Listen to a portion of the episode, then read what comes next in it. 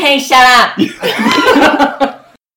No one can see it, but Ben's beautiful gay cursive is an inspiration to I queer do have penmanship. very good handwriting. I will. Wasn't give there the gay compliment. Twitter handwrite handwriting thread?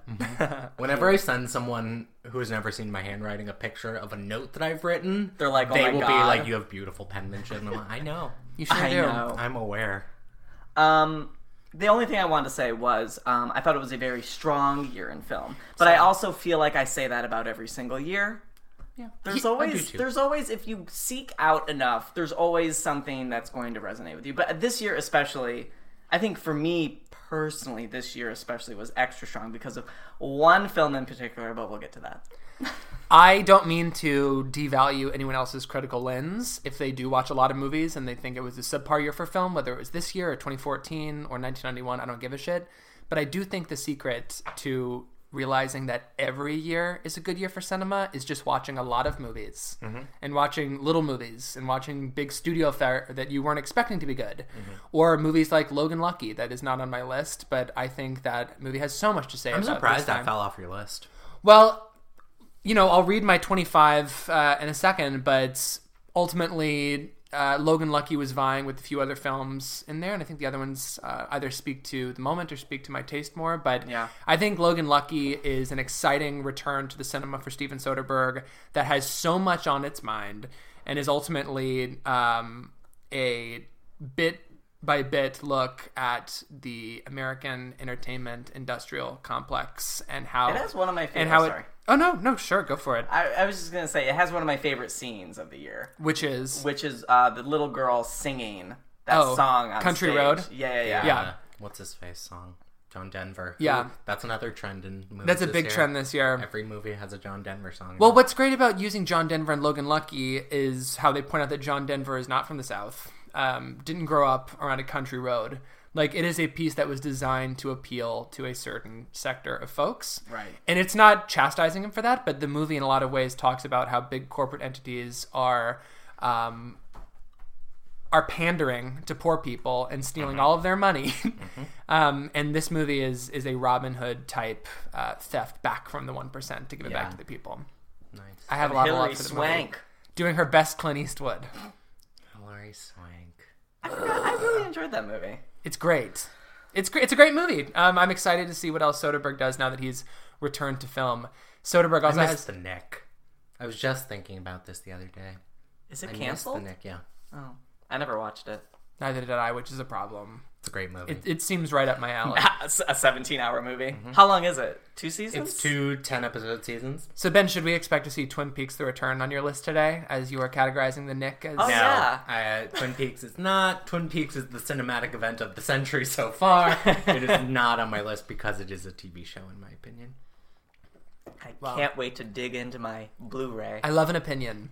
Um, Let's do it. let's do Let's it. do it. All right. okay, so we're gonna wants go to around. start? So we we've drawn straws backstage to see who goes first. I was gonna say Brandon goes first because he's in charge of this episode. I'm in charge. You are the captain now, and all, as the serial of the podcast, you have And- always been the captain. And I actually would really like to open with this one. Um, Okay. it's it's on neither of your guys' list. Wait, hold on. Can we just say what we're going to be doing right now? So we're reading 25 through 16. Yes. And then we're going to go one by one for 15 through 1. Yes. Yes. Cool. So we're naming the films 25 through 16, and then yeah, 15 through one. We will explain. We will dive in to those ones. Um, and there's a lot of overlap between ours, but some some not overlap. Very exciting.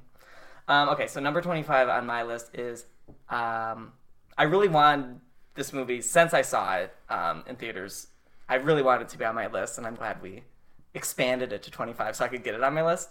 It's Patty Jenkins' Wonder Woman, Nice. which is uh, the thing that saved DC from complete disarray this year.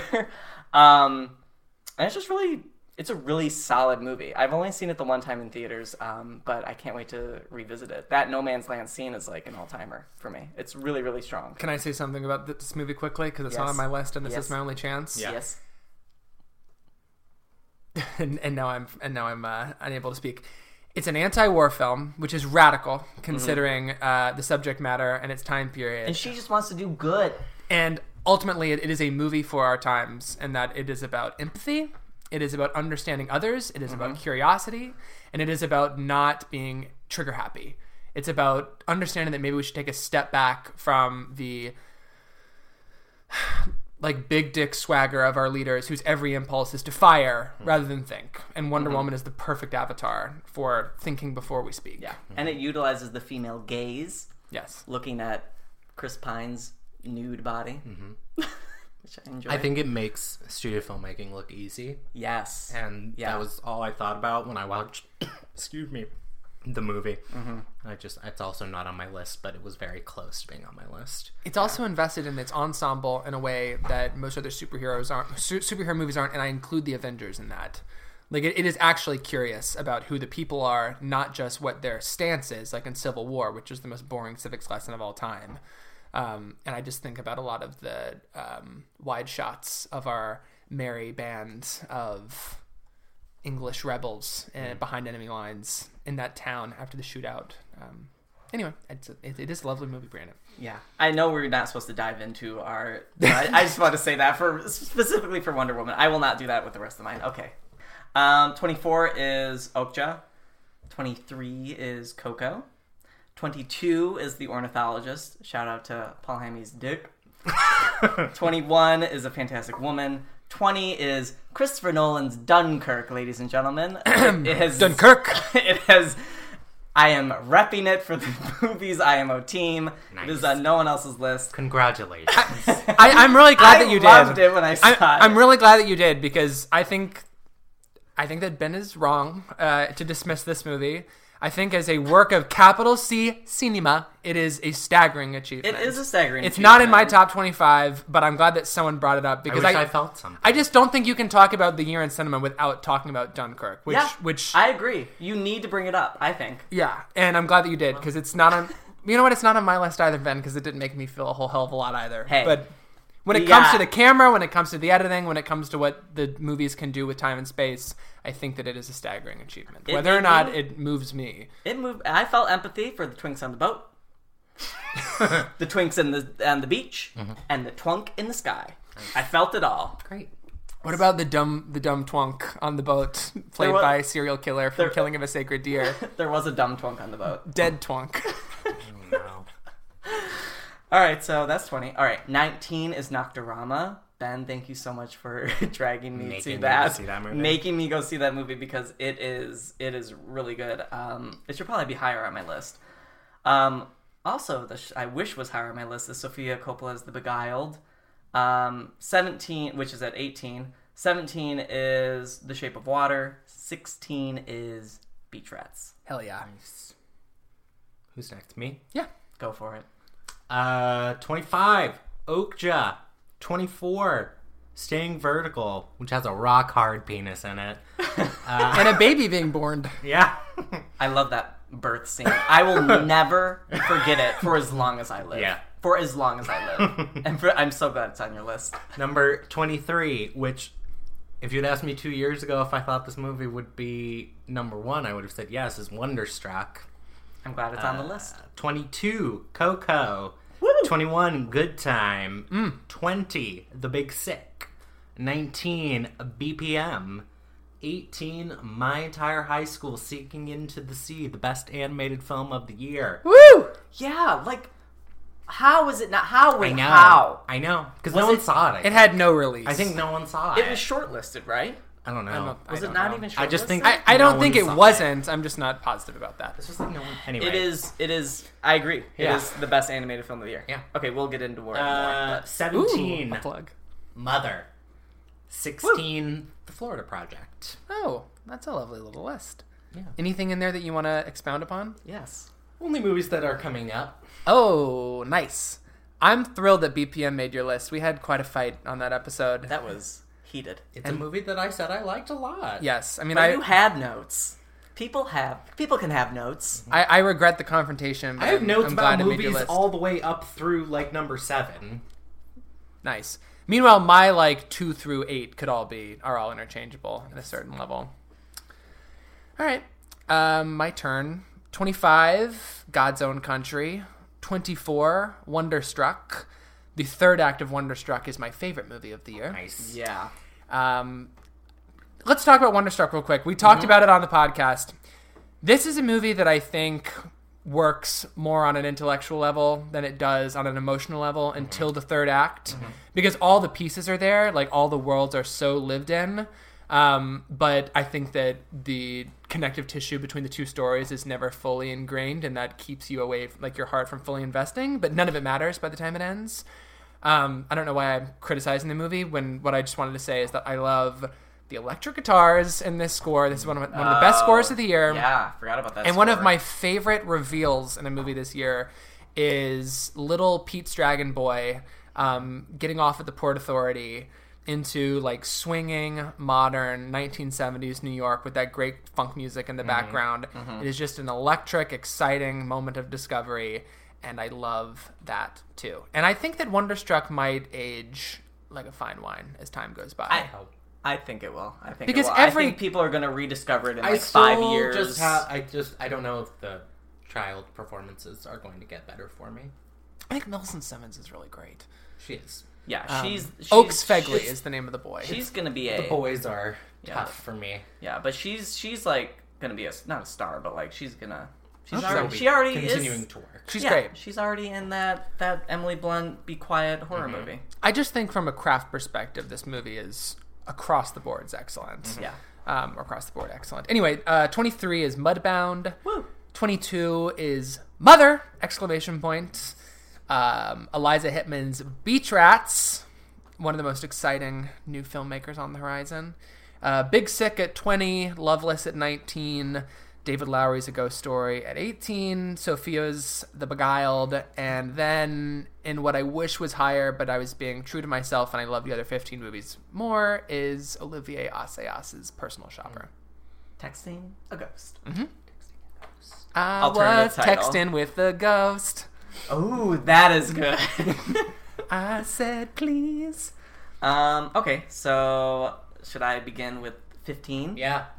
15 is Robin Campillo's BPM. Nice. which also landed on your guys' list, but it is highest on mine. Uh, I don't know. Where- Incorrect.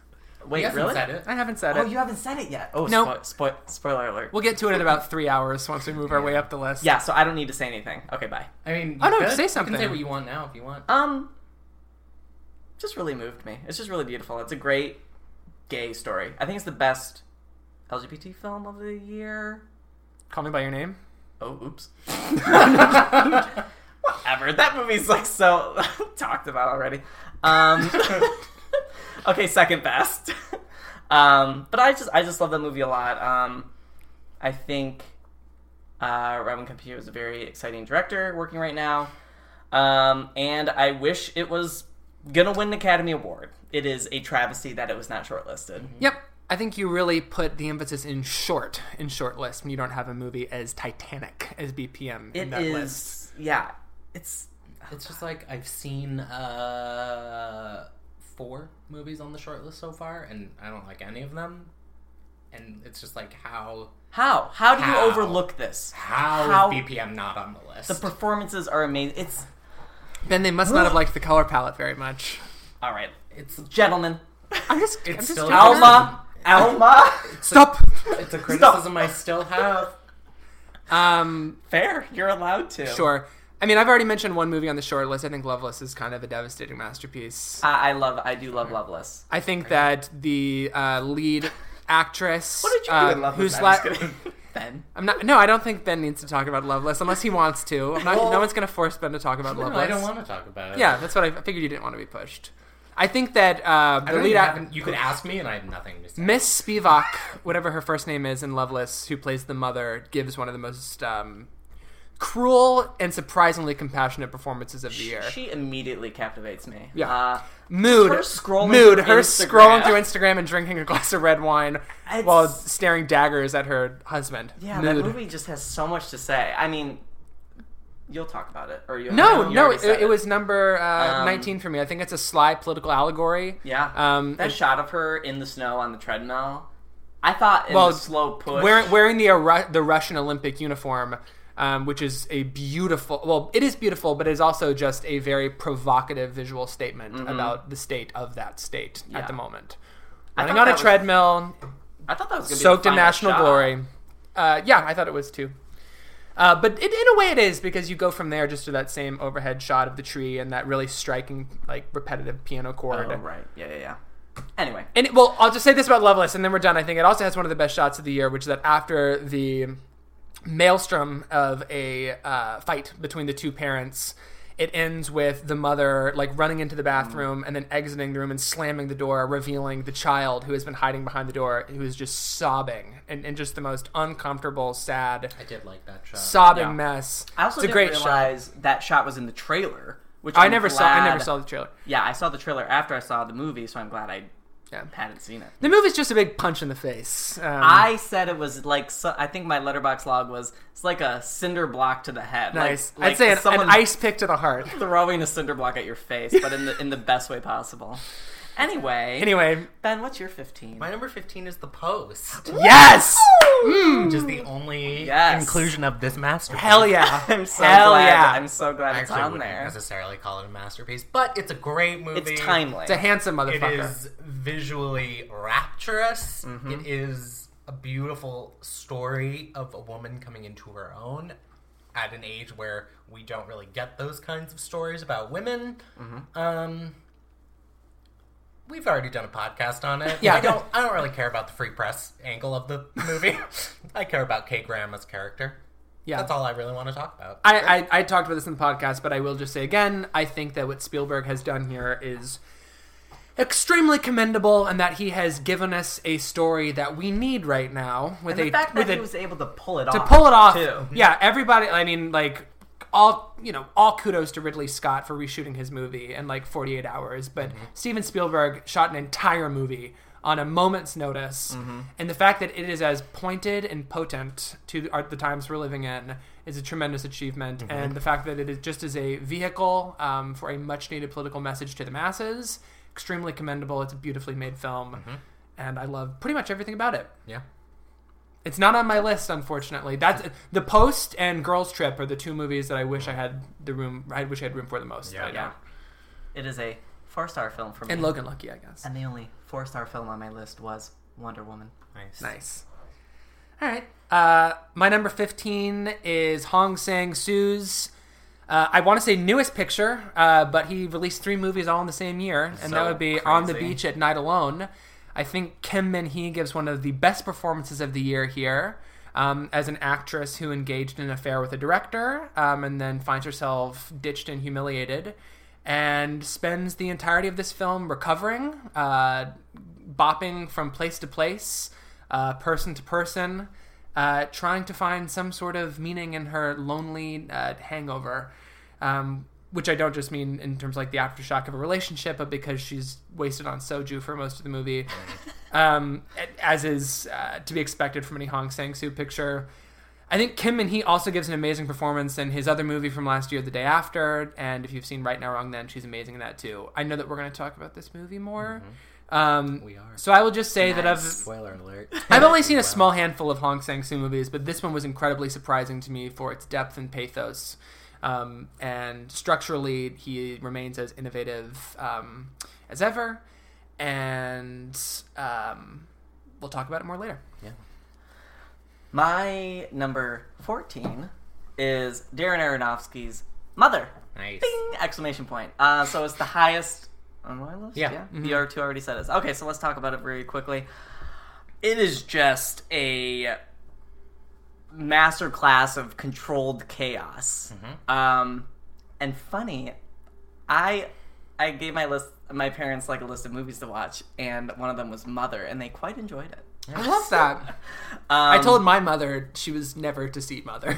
she would Yeah. not like it. my parents really enjoyed it, so I was my- happy to hear my that. parents would not Um, get down with that ending. Get down. Yeah, that ending, that ending. It's it, it's a movie I, I find myself thinking about still a lot, and I only saw it the one time in theaters. Can't wait to see it again. Um, Jennifer Lawrence's performance is great. Javier Bardem is great. Michelle Pfeiffer, Pfeiffer. is so good.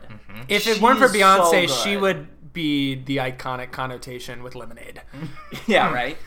If this movie came out in a different year, I would hope that it pro- still probably not because it's so controversial. But Mm-hmm. in a perfect world, like Michelle Pfeiffer would be in talks in the conversation Right. for best supporting actress. Um, yeah, I just think how he orchestrates that final sequence where the Mm-hmm. house turns into A war zone. a, mm-hmm. a war A zone. refugee crisis? Kristen mm-hmm. Wiig shows up and just starts shooting people point blank. She's judge, jury, but especially executioner. and that and then it goes into the calm of that scene where Jennifer Lawrence is holding onto the baby, trying not to fall asleep because she knows the minute she shuts her eyes, and that's exactly what happens. The baby gets taken away. It's one of the roughest cuts of the year. Yeah. Is her. When We, she did- we, finally we barely nods see her off. fall asleep with the Yeah. baby cradle in her arms, and then cut to the baby's gone. Yeah. And then we see, as we do a lot of this movie, her point of view of Javier Bardem entering towards the door with the baby. yeah. And Matthew Libatique does some of he does some extraordinary camera work on this Mm-hmm. movie, and it's really remarkable that the film is as uncontrollably broad, vast, like just in its scope over not just like biblical issues, but Mm-hmm. human existence. Period.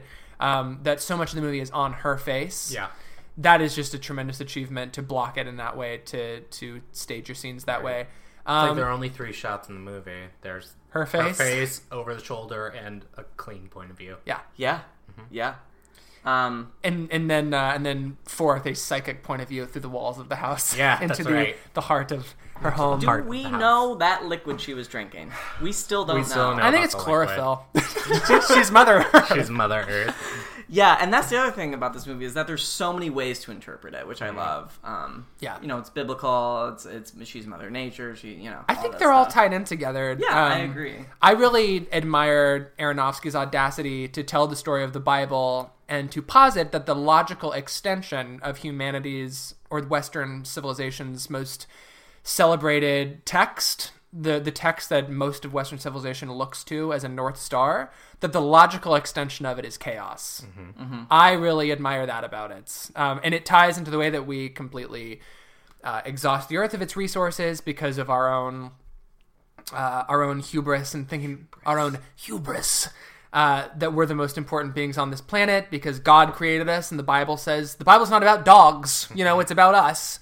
Um, and and then I just love the way that it devolves into different sects in the last twenty minutes. Um, yeah, mother's fucking great. Uh, I love this movie. Yeah, I think Jennifer Lawrence uh, is better than most people are giving her credit for. in yes, this. yeah. This movie just got lost in controversy, um, but But it was a huge flop. Yeah. And everyone loves to pile on a flop. yeah. Um, Flop on a flop. especially Elizabeth Taylor and Who's Afraid of Virginia Woolf. flop, flop onto a flop. Okay, Ben. Oh, it's me? My number 14 is The Lost City of Z, of Zed. Uh, Should I say Zed? Yes, I won't the be correct title. But that is right. That is Lost right. City of Zed. Um, I think it's just this. The last 15 minutes of the movie, I think about once a week, and it just like transports me into the most like intoxicating of worlds. And I just. It's about these people who get consumed, and one person who wants to become consumed and is unable to because of society. And I think everyone should watch it. It's on Amazon Prime. It is. Everyone give it a look see. Watch it on the biggest screen you can. It's a very it's just a very classical adventure movie that ends with this apocalypse now transcendent moment and Tom Holland has a mustache. yeah, and it is one of the most breathtaking final shots of the year. Yeah. Next to Tom Holland in drag, my favorite Tom Holland movie, moment of the year is him dragging his father in a hospital bed about being an absent daddy. Yeah. We'll talk more about this movie in a bit. Great. Uh, my number 14 is the Safdie Brothers Good Time. I think this is the most electrifying experience I had at the movies this year. Um, I, as we talked about on an earlier episode, I l- we all love a movie that doesn't introduce its credits until 15 minutes in. Oh, so good. I think it is an excoriating takedown of the white male perspective, specifically when it comes to their own invincibility and the trail of um, victims they leave in their wake uh, when they are. When they are like, I don't know. When you think about like a man with a plan, we're supposed to think there's something noble about that. Um, but in this movie, the man has a plan and he is improvising his way through it. And he sends a girl to jail, and he um, permanently fucks up Barkhad Abdi's brain. Um, and in the end, he doesn't even get anything. Um, the reason why is because it wasn't such a noble cause in the first place. In fact, it was very selfish.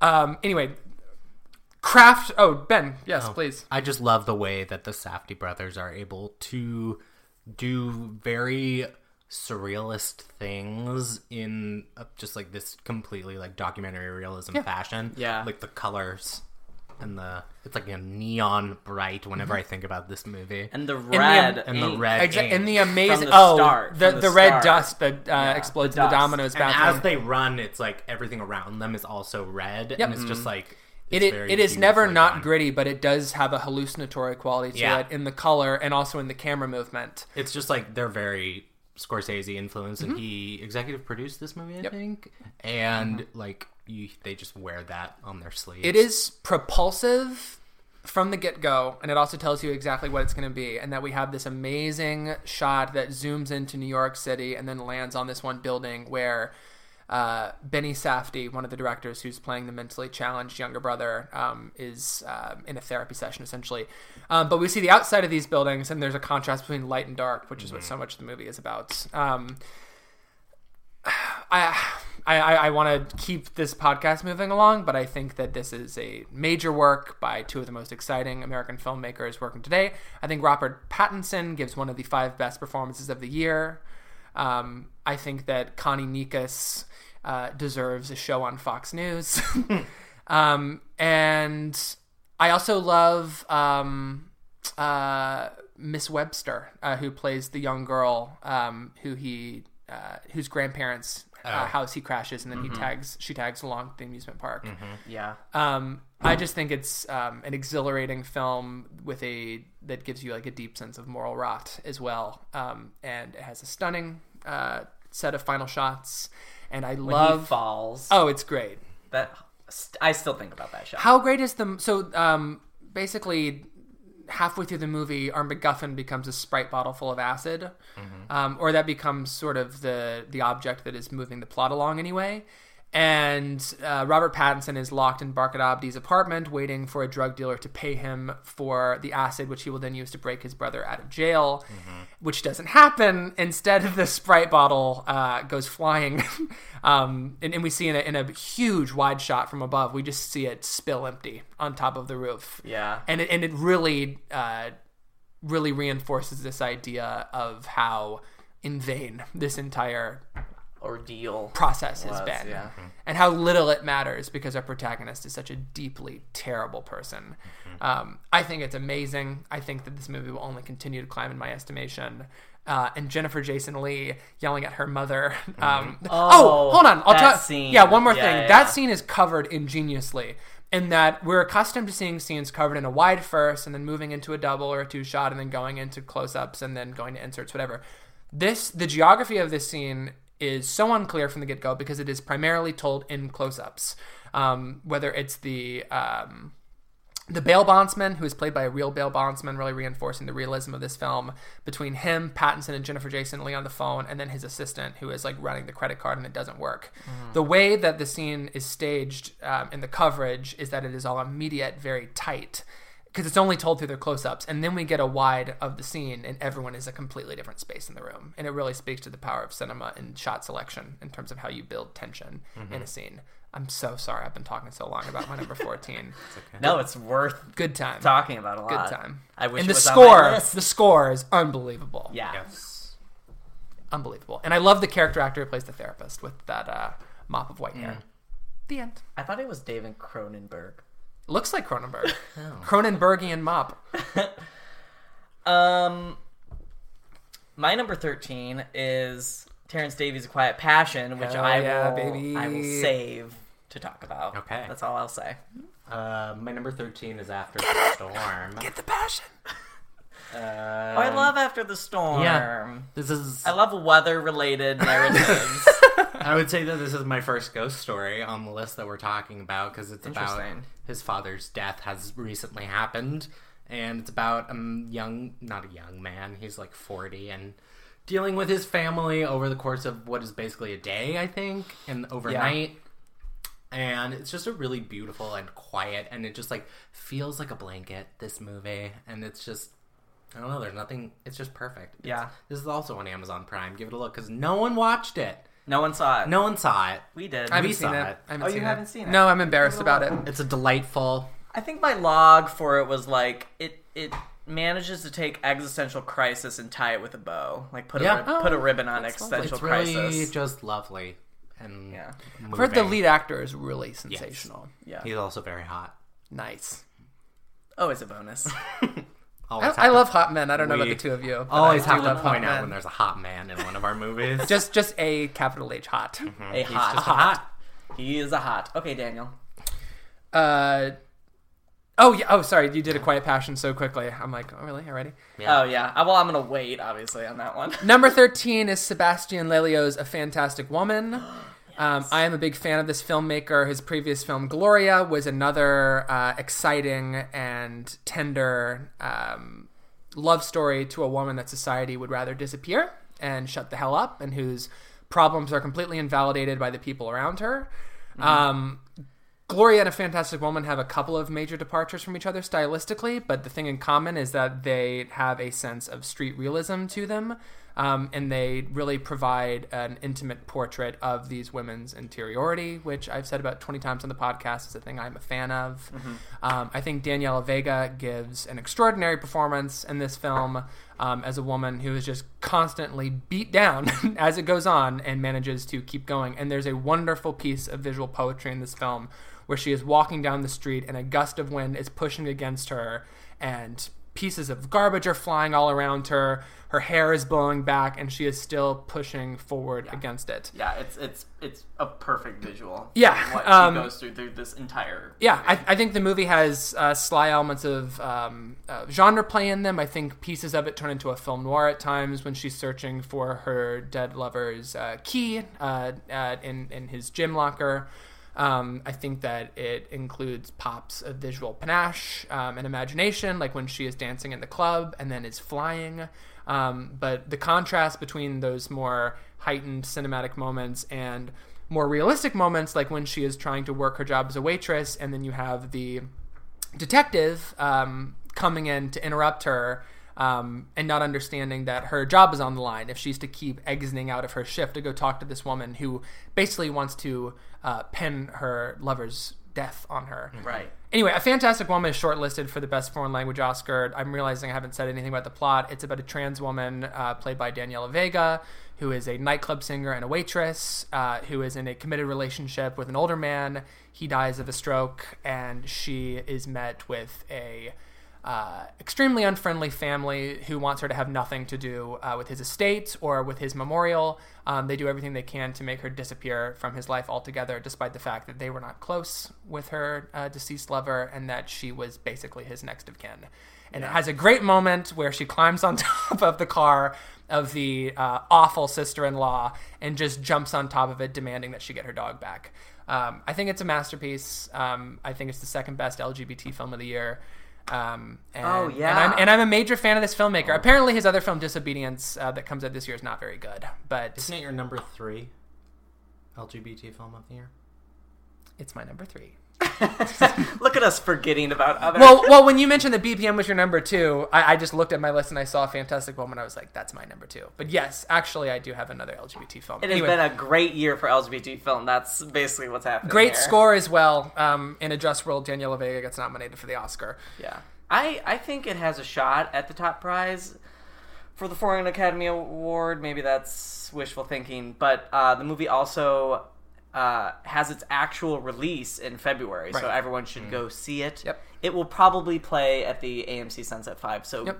go see it there. For It anyone, is very very anyone good. who gets excited about Chilean, Argentinian, Brazilian film, you won't want to miss this. Um, it's also a movie like Get Out that is told almost entirely in microaggressions, um, and that a lot of the plot is built through that subtext and what is unsaid. Mm-hmm. Um, I love it. I think it's great. I wish it was higher on my list. Number thirteen. Number 13. Um, okay, my number 12 is, uh, I'm going to mispronounce his name, Miguel Arteta's? Yeah? Mm-hmm. Yeah. Uh, Beatriz at Dinner, um, starring Salma Hayek and written by Mike White. Uh, I love this movie. From the second I saw it, uh, I knew I wanted it to land somewhere on my list. Um, it recycles the score from Enlightened, so I feel like that in of itself makes this movie a masterpiece. I just think it is the direction is exquisite, the the writing, the the the way it strikes the tone it does throughout. There's an incredible shot of all the white women walking in their heels with their wine. Connie Britton and um uh, the other Chloe. woman. Amy Landecker. Chloe, Amy Amy Landecker. Landecker. Uh, yeah, and Chloe Sevigny. And it's Salma Hayek, Beatrice just trailing behind. It's it's just it's I think it's a perfect movie. Uh, I think the the way it ends is wonderful because you get that moment where like you want to stab this guy in the fucking throat, uh, and so you get that moment. But if, the, if that's actually how it ended, that would be Right. cheap, and I'm glad that's not actually the way it ends. It But takes the higher path. It takes the higher path, and she is just so uh, in vain of trying to make these people better people that she just sacrifices herself at the end. She was like, she is just a symbolism of good. Yeah, and she can't. that's exactly. I think the entire movie is like an elemental melee between good and evil, yeah, exactly. and I love. and it's super timely too. Mm-hmm. Like this uh, asshole played by John Lithgow, like cutting off elephant trunks. I mean, that's the Trump that's Don children. Jr..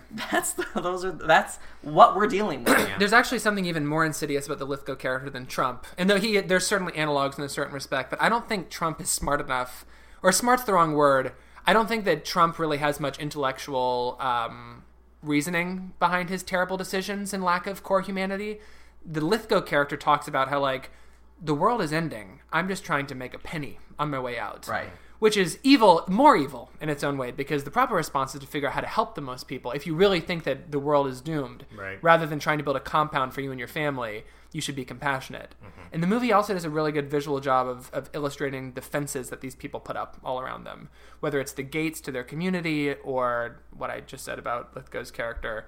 Yeah, it's, it's a great film. And mm-hmm. Salma Hayek is extraordinary in it. Yeah. In a perfect world, she gets nominated for Best Actress, and the script gets nominated for Best Original Screenplay. Yeah. I love that Connie Britton uh, refers to her as a masseuse. She's like a faith healer, you know? Yeah, she's like her. Yeah, her healer. She was Try like, oh, she healing did- something. Yeah, yeah. Oh god, I need to rewatch this movie.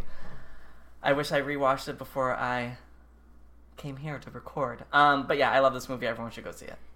Nice. Agree. Thank you. Uh, my number 12 is Rat Film, which I feel like I should. Tell us. I, I don't even know. Teach. Teach I don't feel like I'm the appropriate person to talk about what this movie's about. It's about the rat problem in Baltimore and the way that that has been conflated with the lives of African Americans in Baltimore over the course of the 20th century and the way that uh, rats were seen as pests and that there are just like it's just a very ex- in like 70 minutes it ha- it encompasses that uh I don't even know how to say this. Is it in your blurb book? No, I didn't get through this because I just it's a stressful movie to talk about. I don't know what to say. It's uh Everyone should just go see it. It's a recommendation for everyone to go see it's it. Though. really moving and powerful and I hate to say that this is a movie that people need to see, but this is a movie that people need to see. Where can people see it? It's on iTunes. You can rent it now. great. It's great. I can't wait to watch it's it. It's literally 75 minutes or less. It's insane. It's just insane. I remember your log was Jesus Christ. The sound design is out of control. Turn the volume up. And uh Is it an experimental documentary? yes. And uh watch um white people treat rats the same as they treat black people in Baltimore. That's what this movie's about. I um, Yikes. I think that I mean this movie gets talked about in more like critical circles, more cinephile circles. I can't help but think Because that it like barely had a release, like no one has seen it unless Right. you like specifically have sought it out. I, Right. I, I, what I'm about to say has nothing to do with the merit of the film itself, but in a way, when you think about perhaps unfairly OJ Made in America, 13th, and I'm Not Your Negro were all looped together last year as like the movies about race in America. Yeah. That had it come out the year before, it probably could have been part of like a quadrology. Yeah. Um, and it really Yeah. and it honestly kind of speaks to how um, and I'm not I'm not trying to uh, to call anybody names here, but um, people care about issues. Like if there's a documentary about something, people say that it's the most important thing to them for that year, and then the next year when it's a different issue, all they can talk about is that issue. Right. You know, rather than really continuing the conversation, and that's what good documentaries are supposed to do: is Yeah. inform and continue a conversation. What um So I'm excited to see this. there's a Yeah. there's a whole section in this about an experiment that was done about they gave a certain number of rats everything that they needed the only inhibiting factor in their lives was the amount of space that each rat had to themselves and it devolves into mother basically and then it just it tells this story of the rats going crazy and then there are just shots from like literal stills from a hundred years ago of the slums in Baltimore, and there's no voiceover that connects these two things. It's pretty obvious what the connection is there, mm-hmm. and it's just like incredibly powerful. And It's that's just smart filmmaking. It's just it's obvious but not, or it's apparent but not obvious.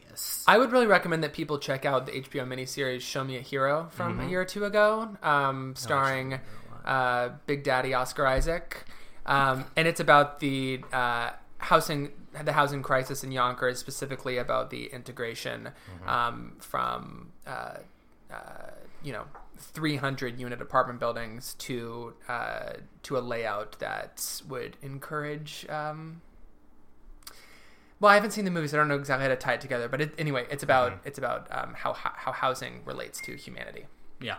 public housing. Anyway, Great. it's on the iTunes. Right. Give it a I'm rent. I'm renting it. I'll watch it before the month is out and keep me to it. Uh, my number twelve is Bong Joon Ho's Okja. Uh, next to Star Wars: The Last Jedi, I think this is the most exciting piece of big studio filmmaking that you'll see last year. um, and the fact that it's made outside of the studio system um, speaks to Bong Joon Ho's ecstatic vision. Um, as a vegetarian, this movie gets me pretty lit when we're talking about meat production And now the New Beverly selling vegan, vegan dogs, dogs, for Okja. And and thankfully, I was able to see Okja in 35 millimeter at the New Beverly, which Yeah. is a huge privilege. Mm-hmm. Um, And most people saw it on a screen or on their TV screen, and I don't think that necessarily diminishes the impact of it. But this is a big, fun. Uh, and serious blockbuster movie that is supposed to be watched on the biggest screen possible, and I think there's with a crowd. with a crowd. Yeah. Yes, because it's really rousing at times too. I think this movie has some of the best action set pieces in recent memory, specifically the truck hijacking scene where Paul Dano's group of lily white terrorists steal Okja. Um, I think that uh, Jake Gyllenhaal's performance is all over the place, but it's fun nonetheless. Um, I will just say this before encouraging the two of you to say something about it that I think that it has a pitch black ending in regards to capitalism, um, specifically the way that Okja is bargained for and brought home at the end, um, which is then uh, undercut by the walk out of the slaughterhouse, passing all the other uh, enormous pigs who are um, about to be killed and turned into meat. Um, so, does anybody have, else have anything to say about Okja? I think you covered my Yeah. feelings. Say something. This movie is so good. I have a sticker of it on my laptop. I have a, I had a sticker on the back of You my were Okja iPhone, for but it's Halloween. broken. I was Or it's Okja shot- for tattered. Halloween. Yeah. Yeah, Brandon. There we go. And your boyfriend was Jake Gyllenhaal, right? Yes, correct. Ah, that's perfect. uh, so that was my first couple's costume since college. Nice. Um, no, I I agree that when I think about Okja, I think about that ending, which you brought up, Daniel, and I think about the set pieces. I think about when the the main character enters that glass. I haven't seen the movie in a long time, but that glass wall, and she like tries to bang her way through it. Does she uh-huh. shatter through it? I don't. Remember. I don't remember. But then she also like runs through like the the, the mall. Yes. Oh, the mall chase is brilliant. Yeah, and it. It's It- like, like Blues Brothers. Didn't they like drive through a mall in Blues Brothers? I've never. I've seen never Ah, seen the Blues Brothers. Oh, really? Um, I feel like it- that it reminded me of like some '80s like, but but yeah, this, the action set pieces are Yeah. great. On top of It's the it's commentary it E.T. meets I don't know, uh, Mad Max. I, I don't know. Yeah, Um, I don't, something means something, but yeah, it's but great. I love the Spielbergian tendencies of this movie, Mm-hmm. specifically in the beginning when the little girl and Okja are playing in the forest, and there's that great thing where, and he's pooping. and he's oh yeah, and this movie's very scatological. I love poop humor. We know. Thank you. Um, uh, yeah, I love this movie so much. I'm upset it's not in my top ten, but I hope everyone watches it again and again and again. It is um, an exciting new film from one of our most exciting filmmakers, Bong Joon Ho, and that's it for me. Okja number twelve. Um, number eleven for me is my entire high school sinking into the sea. Yeah. I love this movie. It comes out on DVD and Blu-ray. I don't know about VOD. GKIDS, if you're listening, when the hell is it on VOD? We're notorious for our GKIDS contingency on this show. but there's no way to see it right now, which is a bummer. But it comes out on Blu-ray and DVD uh, towards the end of the month. I'm Um, sure it will be on VOD that same day. Yeah, probably. So look out for it end of this month. It's great. Uh, the only thing I want to say about it is I'm just gonna read my Letterboxd log. Um, can you tell I love Letterboxd? If, I- if it's not already obvious, I um, love to log, live live to log, log to live. There it is. I don't like beat poetry. I like people reading their Letterboxd reviews aloud into the microphone. okay, here we go. I loved this movie. Imaginative, funny, unexpectedly moving, and with a psychedelic visual style. A catastrophic event as a metaphor for high school coming of age, and beyond that, considering the themes explored, it even doubles as a metaphor for navigating existential dread, aka simply trying to get by in 2017. Nice. And Can I, I, can I I stand by say that. my favorite quote from the movie? yes. My body. A character says that as he's being crushed by a piece of the school scaffolding. Ben's losing it at the movies here, folks. Dash body. Shaw, make another movie. Yeah. he's he. I think he's a graphic artist. He a, Yeah. a, a, a gra- what am I trying to graphic artist? Is that the word? I think that's right. Um, I dragged you to see this movie with me, like at midnight in Pasadena, because I was like, Amy Taubin really likes this movie, so we're gonna see it. And here we are talking about it. Uh, we saw it in April. Yeah. and we're talking about it. What eight months later? Yeah. Uh, it's a great movie. Um, everyone check it out. love that's it. it. Is that it? Yep, that's it. All right. My- I haven't seen it yet, Gotta and see I'm it. going to see it. Oh, My body. you must. I will see it. I, is it available um, on platforms now? We just had this Were you not just- conversation. You, no, you said on physical. Oh, Yeah, that, and I that's s- for everything. and I said Well, it must be on VOD that same We day. we were not sure, but we think it's gonna be VOD the same day. I missed that part of the conversation. Sorry. It has not been announced on VOD in any way. I plan on buy, buying it on Blu-ray. Excellent. I love this movie. I I need to see it again. It's a joy.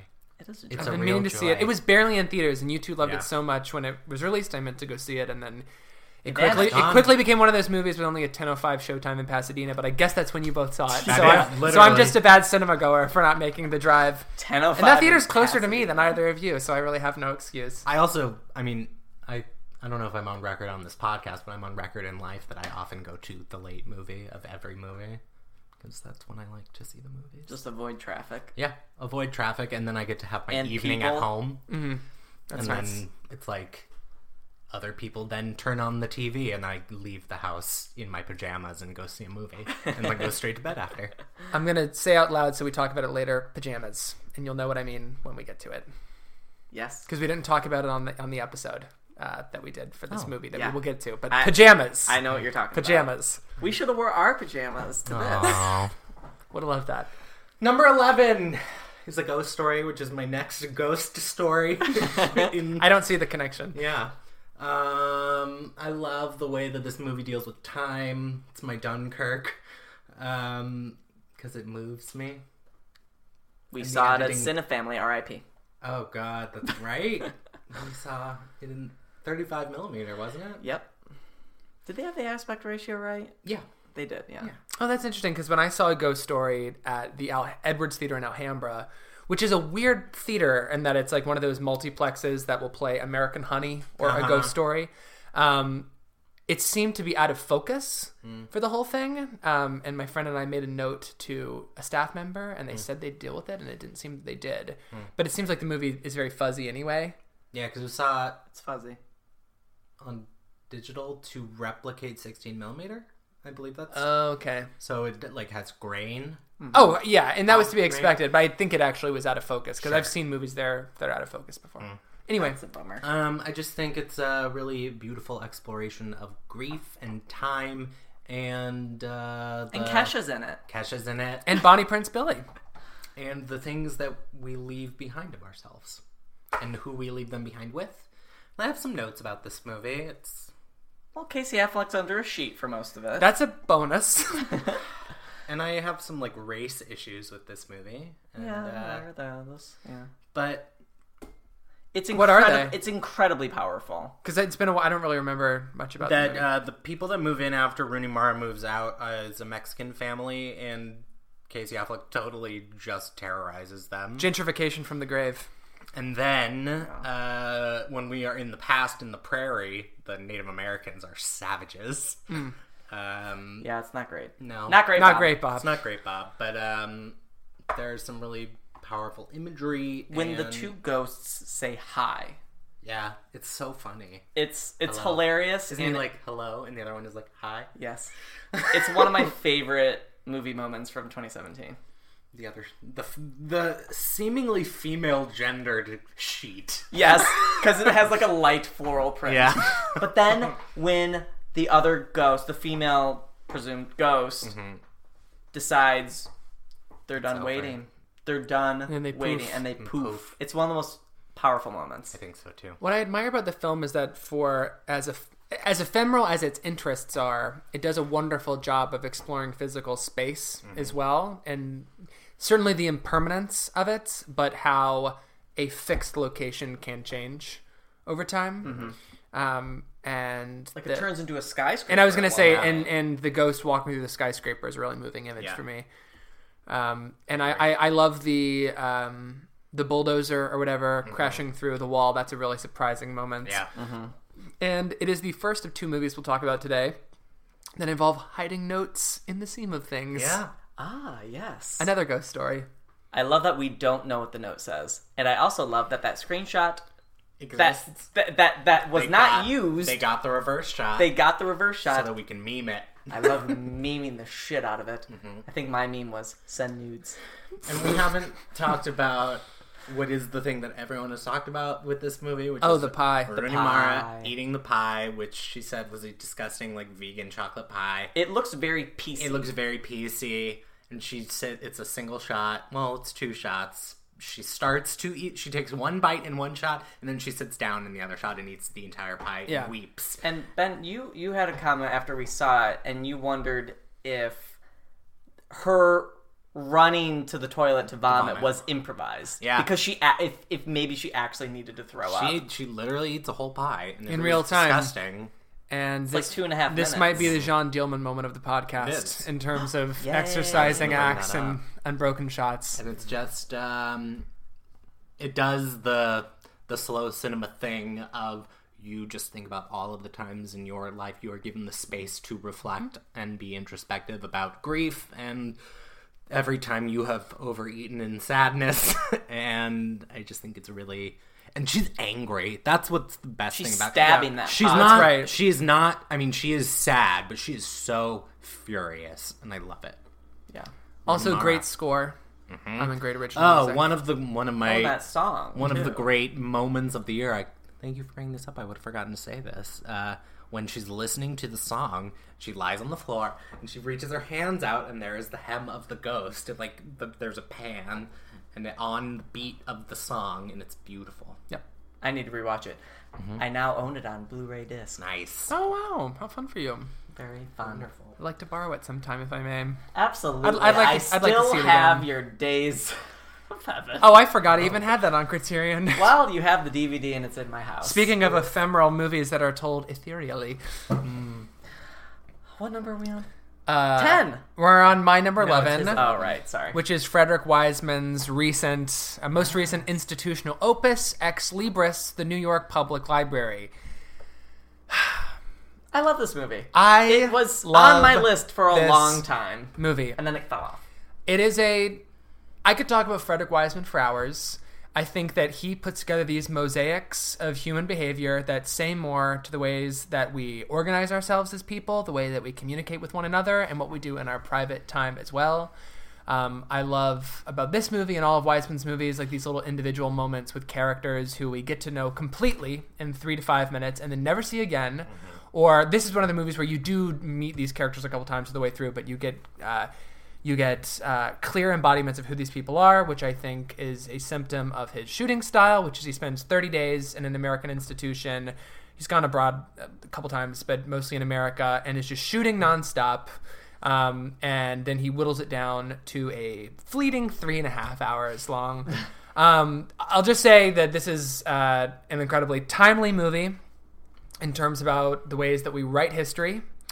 Uh, I'm thinking specifically about the um, uh, the penultimate scene in the movie at the Macomb's Bridge branch. Um, the African American community who is having a meeting discussing uh, the ways that uh, slavery has been penciled into the immigration chapters of recent textbooks and why we must consider who is writing our history. And um, if we are not paying attention to the full story, then you will be written out of it.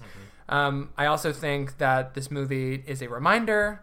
Um, it's it's an argument for intellectual curiosity, um, and in and how that leads to a greater sense of community and ultimately a greater society. And that when we forget our roots and where we come from, we are doomed to repeat the same mistakes.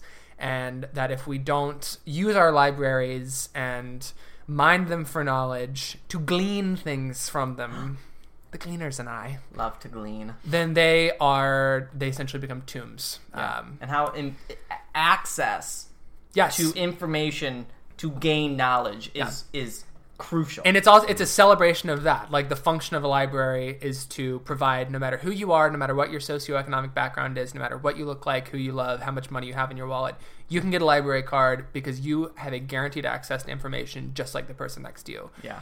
Whole other net neutrality conversation to have about this because as people turn to the internet, the library adapts, but they also don't go to the library in the first place. And if we're only using the internet for our knowledge, especially now that net neutrality is being dismantled, we no longer have that free access to information. It also, Yeah. I think, is just intoxicating and thrilling to watch people in boardrooms um, going over Shout out to the hot assistant. shout out to the hot assistant. But I just love the way that people deliberate and fight in Wiseman movies, and how I, I think um, in the New York Times recently, A.O. Scott made a brilliant point, which is that meetings in Frederick Wiseman movies are the uh, analog to um, like a crash zoom in a Scorsese film, um, or, or sorry, like gangsters in a Scorsese film, or extreme violence in a Tarantino movie. Like meetings are Frederick Wiseman's version of that. The way that people just hash out ideas.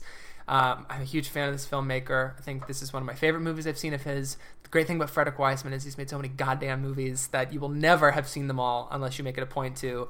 And oh, and all of They're and, and the entire yeah. Wiseman catalog is now available on Kanopy for free. K A N O P Y, and they can send us their five dollar plug through Venmo through the Movies IMO Venmo account. Thank you. Um, and I encourage people to watch this movie. It, it- for three hours long, it breezes by, and it's really funny. It, Wiseman's movies are also hilarious. Say your favorite moment. More like love making Oh. in the time of cholera. Well, you just said it. But, uh, well, There, you're there, there's, there's a book club with a bunch of seniors, and they're and they're they've read "Love in the Time of Cholera," and they're going around giving their notes on. This one lady goes, "More like love making in the time of cholera." She is so lit on this book, and it's Yeah. so exciting. Oh, and then your other favorite part. Oh, the guy who's the guy who's a photo archivist in the library, whose Just job so excited. Yeah, his- he's so excited. Yeah, he, he's showing off like all the different verbs and subjects, like dog dancing, dog jumping, dog swimming. guys, showing all the pictures and of it. it's riveting to watch. And it, it's intellectually stimulating. I mean, you watch a number of lectures, both from people like Ta-Nehisi Coates, um, or uh, who's the first one in the beginning of the movie? Um, it doesn't matter. There's both like the organized speaking series at the New York Public Library, and then Mm-hmm. you see lectures that are given as an educational purpose, like this amazing lecture about Marxism and race. Um, that is just uh, stimulating to watch and totally edifying. And I could talk about this movie for uh, three and a half hours. Um, but Ex Libris, New York Public Library, um, it's another great Frederick Wiseman doc. Check it out. My number 10 is The Big Sick, um, written by Kumail Nanjiani and Emily V. Gordon, and also, which myself included, I forget this as well, but I think people forget that this is also directed by Michael Showalter. Love Michael Showalter. Yeah, uh, this Stella. What I think is his most accomplished visual film. easily, yeah, yeah, easily. I agree. I mean, this this thing, the standouts are the performances and the writing, but you can't count out the the directing from him. I think this movie will get a Best Picture nomination. I think it deserves it. I will also get a Best Screenplay nomination. It deserves it. Um, they have taken their real life story and adapted it into something so relatable, universal. Specificity breeds universality, and this is a prime example of that. This movie is so lovely. Oh, Holly Hunter will also get a Best Yeah, Supporting we'll Actor. talk about That's- Holly once you've once you've once said we everything you reach need to say. I love this movie. Uh, it made me feel uh, how I've never felt in like in a while. Like uh, the ability to just like love and like be open and like what. And it's just really well crafted too. Yeah. Like the script is really, really strong. It's tight, and it's, It's- a beautiful subversion of your expectations with Yeah. the romantic comedy. It's it's the best romantic comedy to come along in a while. Yeah, and it feels like and it makes sense to be produced by Judd Apatow. Yeah. I mean, Yeah. like he he he does that. He re Judd has rewritten the romantic comedy twice. Yeah, exactly. What were you gonna say? um, it just like feels like an old school studio movie that I hate to. I also hate this phrase. It's a movie that they don't make anymore, mm-hmm. but it is. It is. Studios don't make this movie anymore. But it's also extremely modern and Mm-hmm. contemporary. With its soul and heart, that's exactly right. What I mm-hmm. like about it is the first act sets you up to think it's going to be one kind of quirky, independent mm-hmm. comedy, and then completely pulls the rug out from under you. This is a movie that is really told in 3rds The second act becomes a love story between a man and his future in laws. Yeah. And then the third act is a love story between someone with themselves Mm-hmm. Understanding their own place in other people's stories. Yeah, I forget that. Uh, Zoe Kazan, she's She's not great In, she's in not this in movie. it for a lot of Ma- it. 'cause she's Manohla Dargis uh, put her, I, I think it was Manohla, put her on her Best Supporting Actress ballot, and I'm glad someone did because she's great. Yeah. And speaking of Best Supporting Actress ballots, Holly Hunter, she just a fucking firecracker in this movie. she's incredible. She the way she storms through a hospital hallway yeah, is is just unforgettable. I- the first scene when she's just sitting there and she's knitting, I think. yeah, I know, I know. I know about the two day rule. and she is just like, "What are you doing here?" Oh, I'm so jealous you guys have seen this. She movie won't more even look- recently than me. yeah, we watched Yeah. it at Christmas. We, the we, fam. we both watched it with our parents, and let me tell you, I got such a kick out of telling my mom at the end, "Mom, the people who wrote the movie, they're the people on the screen. Like this is their story."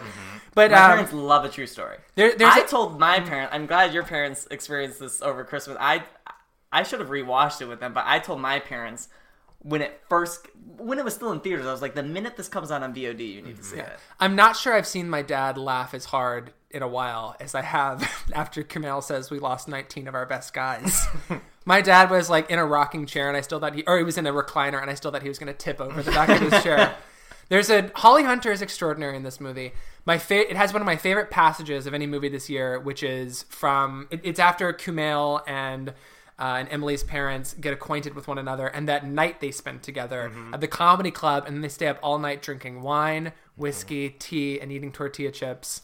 And it just has one of my favorite line deliveries of the year, which is when Ray Romano is passing on the couch, and and Holly Hunter starts talking about how her family didn't really accept him, didn't accept Terry when they first met, and she starts kind of talking shit about him, and Kumail's like, "Hey, he's right there. Don't you want to be quiet?" And she goes.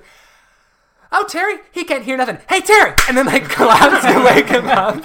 I love it so much. Hey, Terry! and having just watched the piano, and when Holly Hunter doesn't say a word, um, it's it, that is really incredible considering the huge talent she has um, with her voice. Yeah, Um, just the sound of her voice and the way she's able to modulate it. It's one of her greatest gifts as a performer. yeah. yeah. Hey, Terry. Um, I love this movie. That's it. Okay. The end. Do you have more? I love it too. Um, I, it's my number 20 of the year. I hope it gets the Best Picture nomination. I hope it gets screenplay. I think it screenplay. will.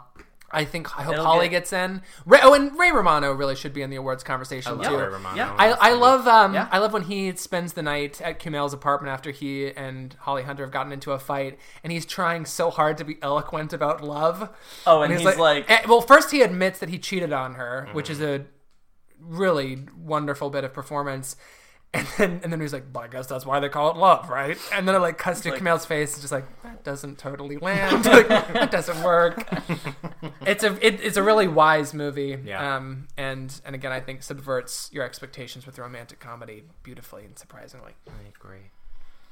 My number 10 yes. is Nocturama, Hooray. um, which is a movie about it's a three hour epic that is um, first half is like a slick uh, action movie. It's like a real time. These 10 teens or whatever are gonna blow some shit up in Paris Yeah. uh, to protest. We don't really know. They don't really know. Yeah. but they're protesting the world. And then the second half of the movie is a 90 minute hangout movie in a mall. They're waiting out. One of my favorite musical moments. It's a long Oh, movie, yeah. huh? Yeah. Two and a half. It's like a full three. Is it? It's long. It's long AF. I just like whip my hair back and forth. Oh, I know. and Call Me, when they bring up Blondie, that's one of my favorite. Oh yeah. And when the one guy lip sings My Way, Yeah, there's a lot of musical there's a lot of musical moments. My Um, hair stands out the most for me. No, it's amazing. Yeah. I mean, the whole movie is amazing, and it just is like It's such a takedown of of youths. yeah. It's a takedown of Rebels without a cause. Yeah, and it's yeah.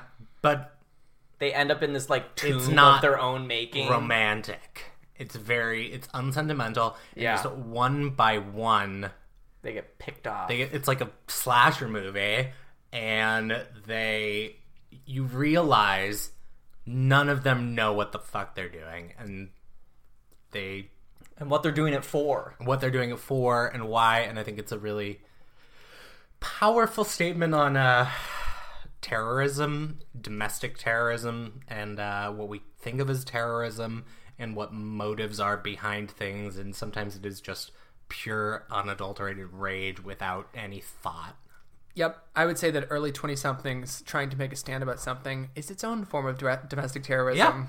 and it's So, uh, perhaps- it's a brutal movie. It's on Netflix, Yeah. and uh, it's really funny, and the characters are really delightful. And you ranked the hot men. I the did hots. the hot. The one from Raw is obviously the hot. Yeah, he is the hot. Um, Oh, Raw. Can we have a shout out for Raw? Shout out to Raw. That would be on my list if it was like 26. yeah, I still haven't seen Raw. I'm, oh, it's incredible. I cannibalism is hard for me. there's a lot of It's a bit gross. I've been told that as a vegetarian, like it's a really important movie to see. that's interesting. Because she eats the meat and becomes a cannibal. Yeah, There's some really. Icky moments. I was just gonna say there's some extraordinary directed moments of that movie. Yeah. and it's not a movie that I particularly like. A- April Wolf, who is a great film critic who has a great podcast called Switchblade Sisters, and who is moderating a Q&A with Kelly Reichardt next month, which we were talking about. She had a tweet the other day about how if people were actually paying attention to what directing is, that Julia uh, Oh, I did see this or whatever. thread. I- I'm not sure how to pronounce her last name. That she would be a slam dunk nominee. Yeah. It's really Haven't seen the interestingly movie. done. And I'm a vegetarian. If no one got that yet, Uh, what else I want to say about Raw? Sorry, I don't remember. Sidelining. Continue. Ben. No, I think I'm good. Okay, great. I've said enough. um, my number ten is Rian Johnson's Star Wars: The Last Jedi. Ba, ba, ba, ba, ba. Okay. which after seeing a second time leapt up from 13 or 14 to my top 10 also leapt up from four and a half to five stars Hell we're, yeah. we're gonna talk about it we're gonna talk about it Okay. we're gonna talk about it i love star wars the last jedi number 10 Number nine is Florida Project. Um, Sean Baker's Florida Project. Uh, I'm just glancing at Daniel's list. I'm not going to talk about it. we will save it. All right. My number nine is Get Out. woo Woo! I'm also going to save it. Save it. We'll talk about it in a minute. we sure will Um, my number nine is James Gray's The Lost City of Zed. Yeah. I was gonna say Z, but it is Zed. It is Uh, Zed. It is Zed. The filmmaker has said that it is Zed. Mm-hmm. I think that this is as painterly a film as you are likely to find in 26, 2017. Um, it is painted in essential Time oils has at stopped times. in the pre-election Yes. era. in Yes. hearts. We're still in 2016. It's still uh, 2012 as far as I'm concerned. Um, what to say about the Lost City of Z? Ben did a really good job of talking about it already. It's an adventure epic. It's a character study. It's all these things. I really want to talk about Sienna Miller's character in the film. Um, I've heard some people give this film some flack for its attempts to sound woke and feminist, but I think so much of what the movie is trying to do is um, apply a more contemporary sense of gender parity and justice onto this story, which 20, 30 years ago, just her character would have been completely sidelined and out of the narrative. And she is as smart and savvy as Charlie Hunnam's character in the lead. Um, and yet she is Oh, I perpetually haven't brought up Charlie Hunnam's ears. his little ears. I love ears, and I didn't bring up uh, what's his face's ears. I love ears. Whose ears? BPM Oh, Arnaud. Arnaud's ears. Anyway, You'll have a chance yeah, sooner than you think. I love ears. Um, I think that this is one of a couple, one of several movies this year that delves into themes of obsession really brilliantly. Um, Robert Pattinson's great in that. Robert Pattinson. Robert Pattinson is great. Yeah, he has he's great uh, spectacles. Oh Um, yes. The scene when the arrow shoots through his book. Ooh, yes. Hits Yeah. his face. That's one of my favorite shots of the year. Yeah, it's great. It's a masterpiece. Um, it's been a while since I've seen it too, but it, it is the type of uh, handsomely mounted epic you don't see anymore that also has a fresh sensibility. Yeah, Um, I love James Gray. Yeah. If you've never seen Two Lovers, you should watch that too. I think that's his most accessible movie. What about the? I think this is very accessible. It is, but Gwyneth Paltrow is just on fire in Two Lovers in a way that she has never been on fire in film before. And it's Joaquin who is my favorite, so it just means a lot to me. And the Immigrant is a movie that I saw in theaters and I didn't really like it, and then it's just like a movie that I have never stopped thinking about, and now I've seen it three times and I think it's great. I think his movies do a really great job of burrowing deep into your brain Mm-hmm. um, because he just really drills in his themes um, in, in subtle ways, but uh, he.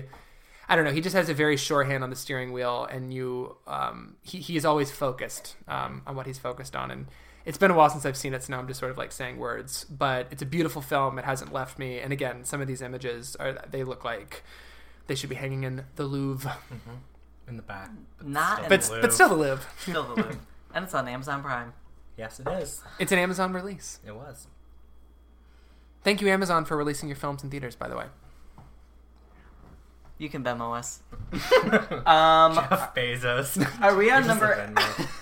Yeah, you're a quadrillionaire. We're on number eight. We're on number eight, which I'm looking over, and we share Ben. Oh, nice. Ben and I share a number eight, so let's just talk about it now. Great.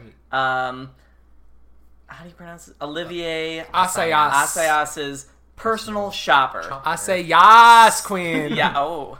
Uh, starring Kristen Wiig, who Kristen gives- Stewart. You want to take it back or do you want to leave that in? The story of a personal shopper named Gilly. It's Kristen Wiig doing her Liza Minnelli impression. Turning the off a lamp. Personal- You should have just. You should have let me go with it. Chris, starring Kristen Wiig, Kristen Wiig's personal shopper. Kristen Jesus Wiig in a harness. Jesus Christ. Kristen Stewart, who gives one of my favorite performances this year. Whew. Um, Texting a Ghost is the alternate title to this movie. I think the the, the, the fact that That's my favorite scene of the year. yeah, the fact that this director Hitchcockian. It is Hitchcockian. yeah, this the fact that this director is able to hold us uh just uh, captivated watching a phone Yeah. for that long. It's It really, very very It long. really feels like texting someone that you really want to be talking Yep. to in real life.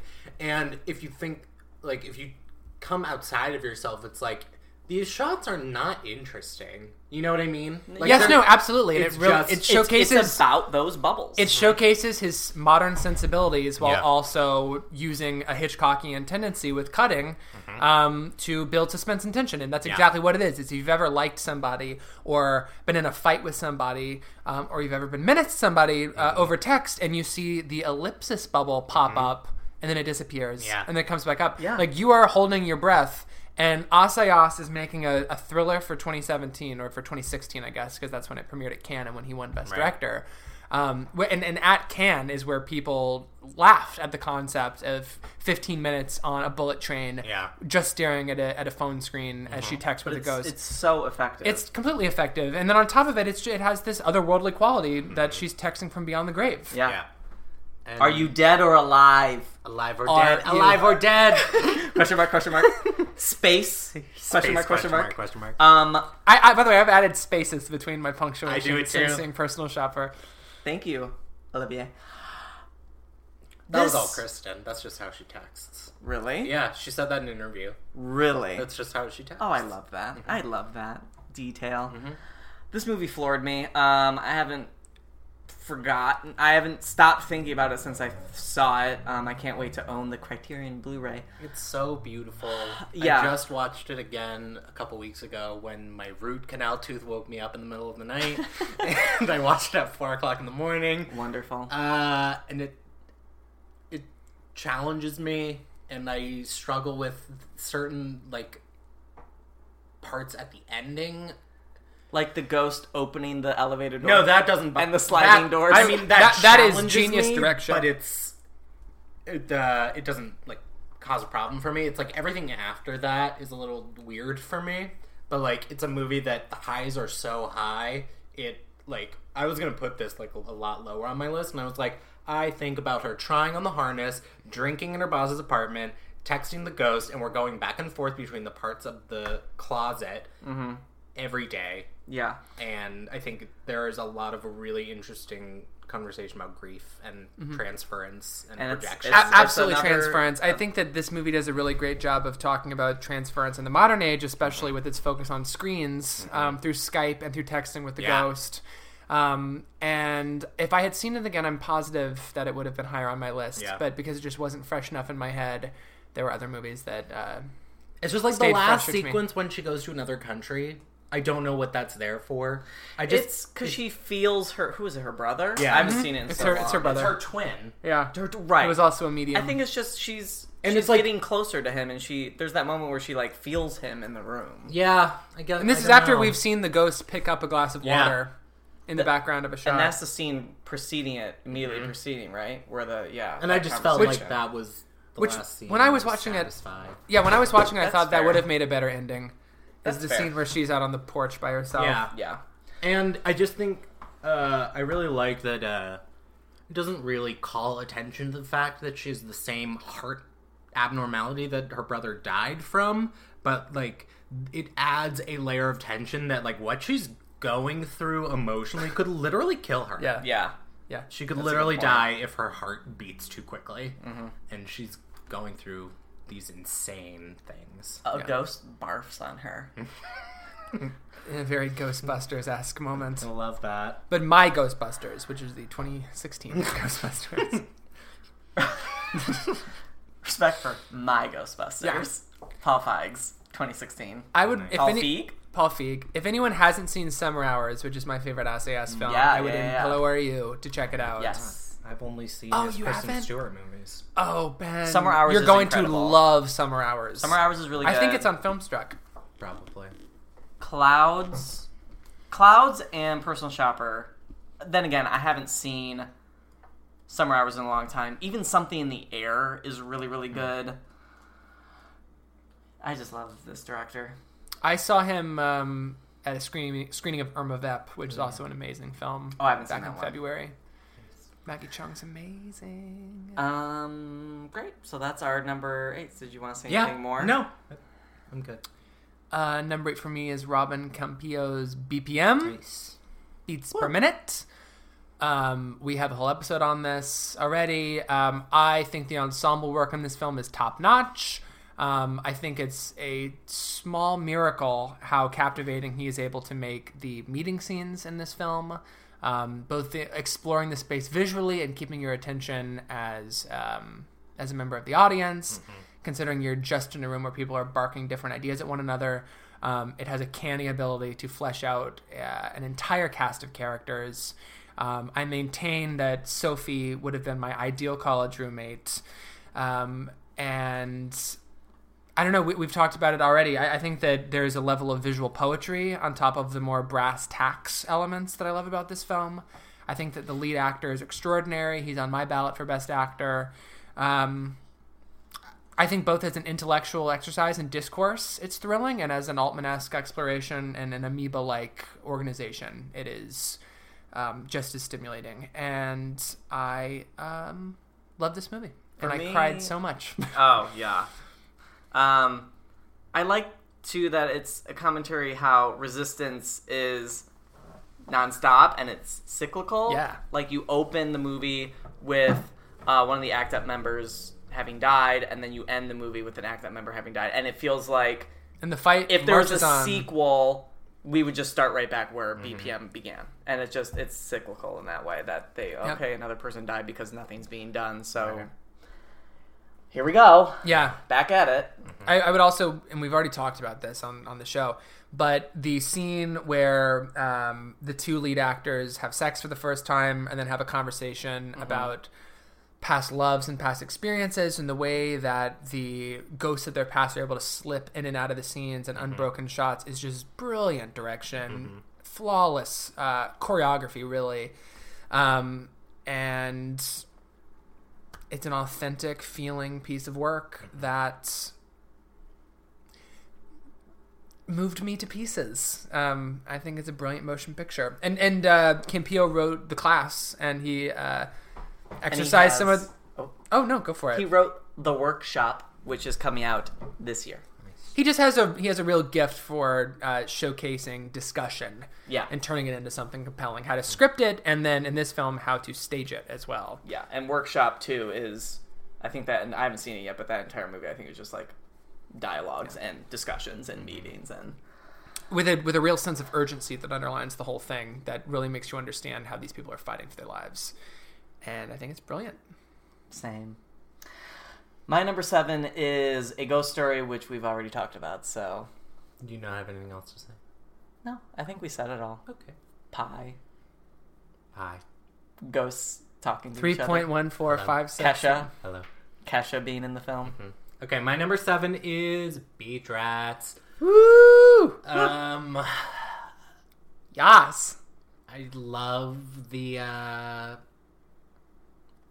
It's a movie- evocative sense of texture um, time and place Harris Dickinson. I love Harris, Harris Dickinson's eyes and the sadness he projects, and I think it's a really effective story that I know uh, a lot of people find problematic, and uh, But it's it's about True, internalized homophobia. I think it's Yeah. an honest movie. And I, very honest. I get why people don't want to watch a sad gay movie in 2017, but I think it's really deeply felt and deeply observed, and I don't think it's exploitative in any way. Of, and I don't think it is like tragedy for tragedy's sake. No.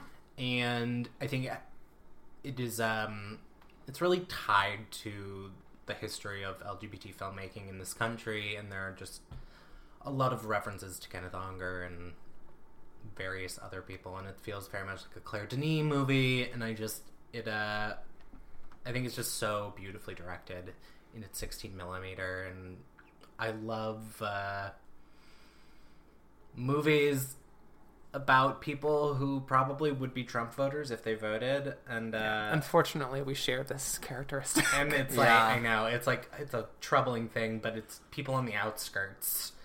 Uh, it moves me, and this movie moves me.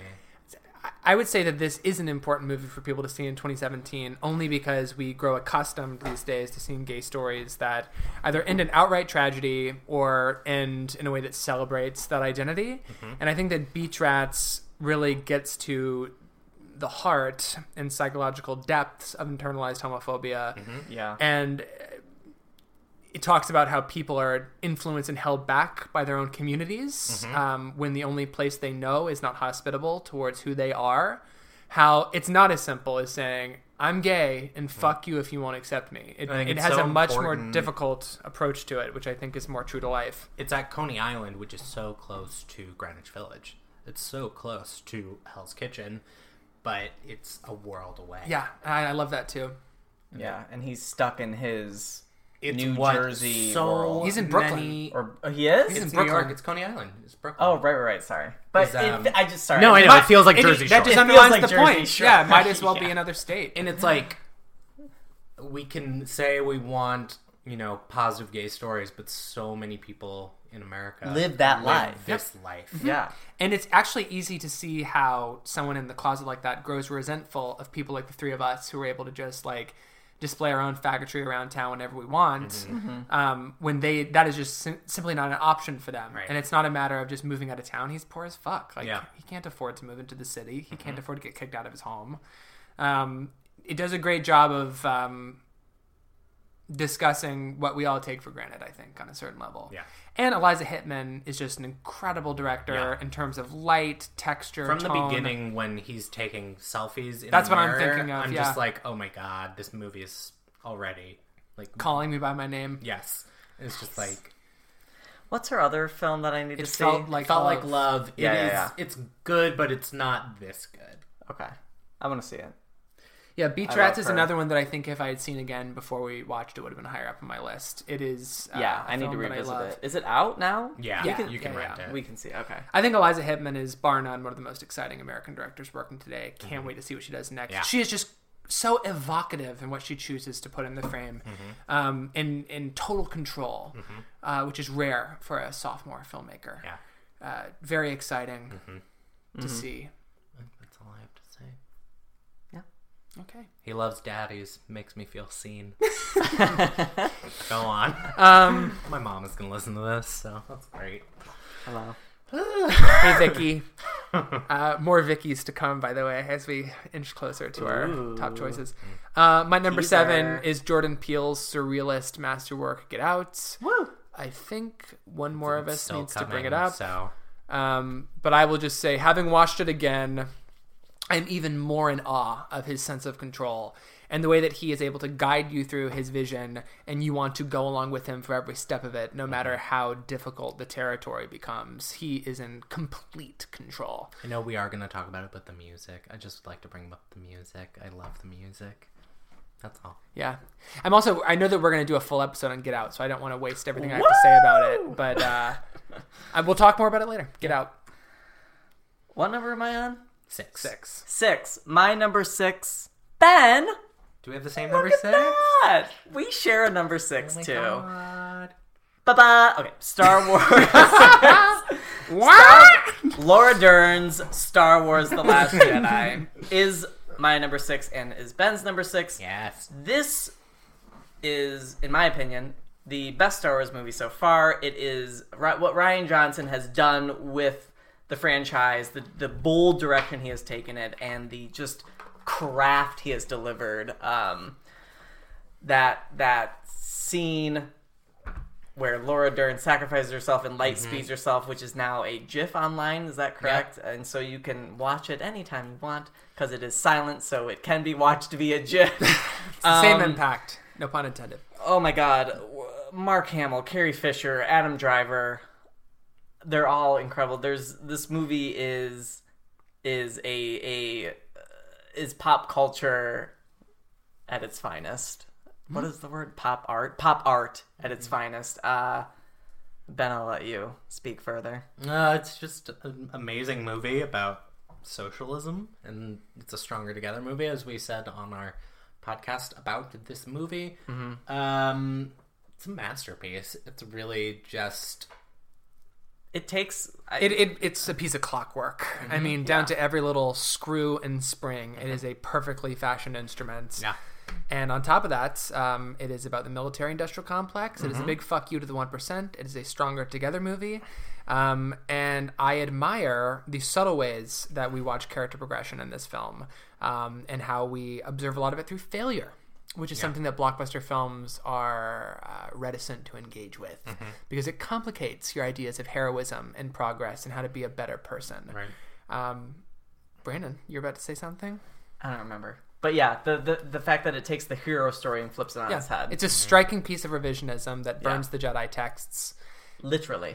And just because this is probably the last time we'll talk about Star Wars The Last Jedi, since it's not going to get a Best Picture nomination, which is insane to me. It should. it should. It is a It should. best picture nominee. Um, I love this film as a piece of revisionism uh, that tells people to burn their idols, um, to consider others and not just themselves, and that maybe we should stop looking. Um, we should stop looking at what other people have done in the past and consider what maybe we should do uh, to forge a better path into the future. Mm-hmm. And I like that that pisses off the MRA folks who claim to be Star Wars fans and mm-hmm. Ghostbusters fans.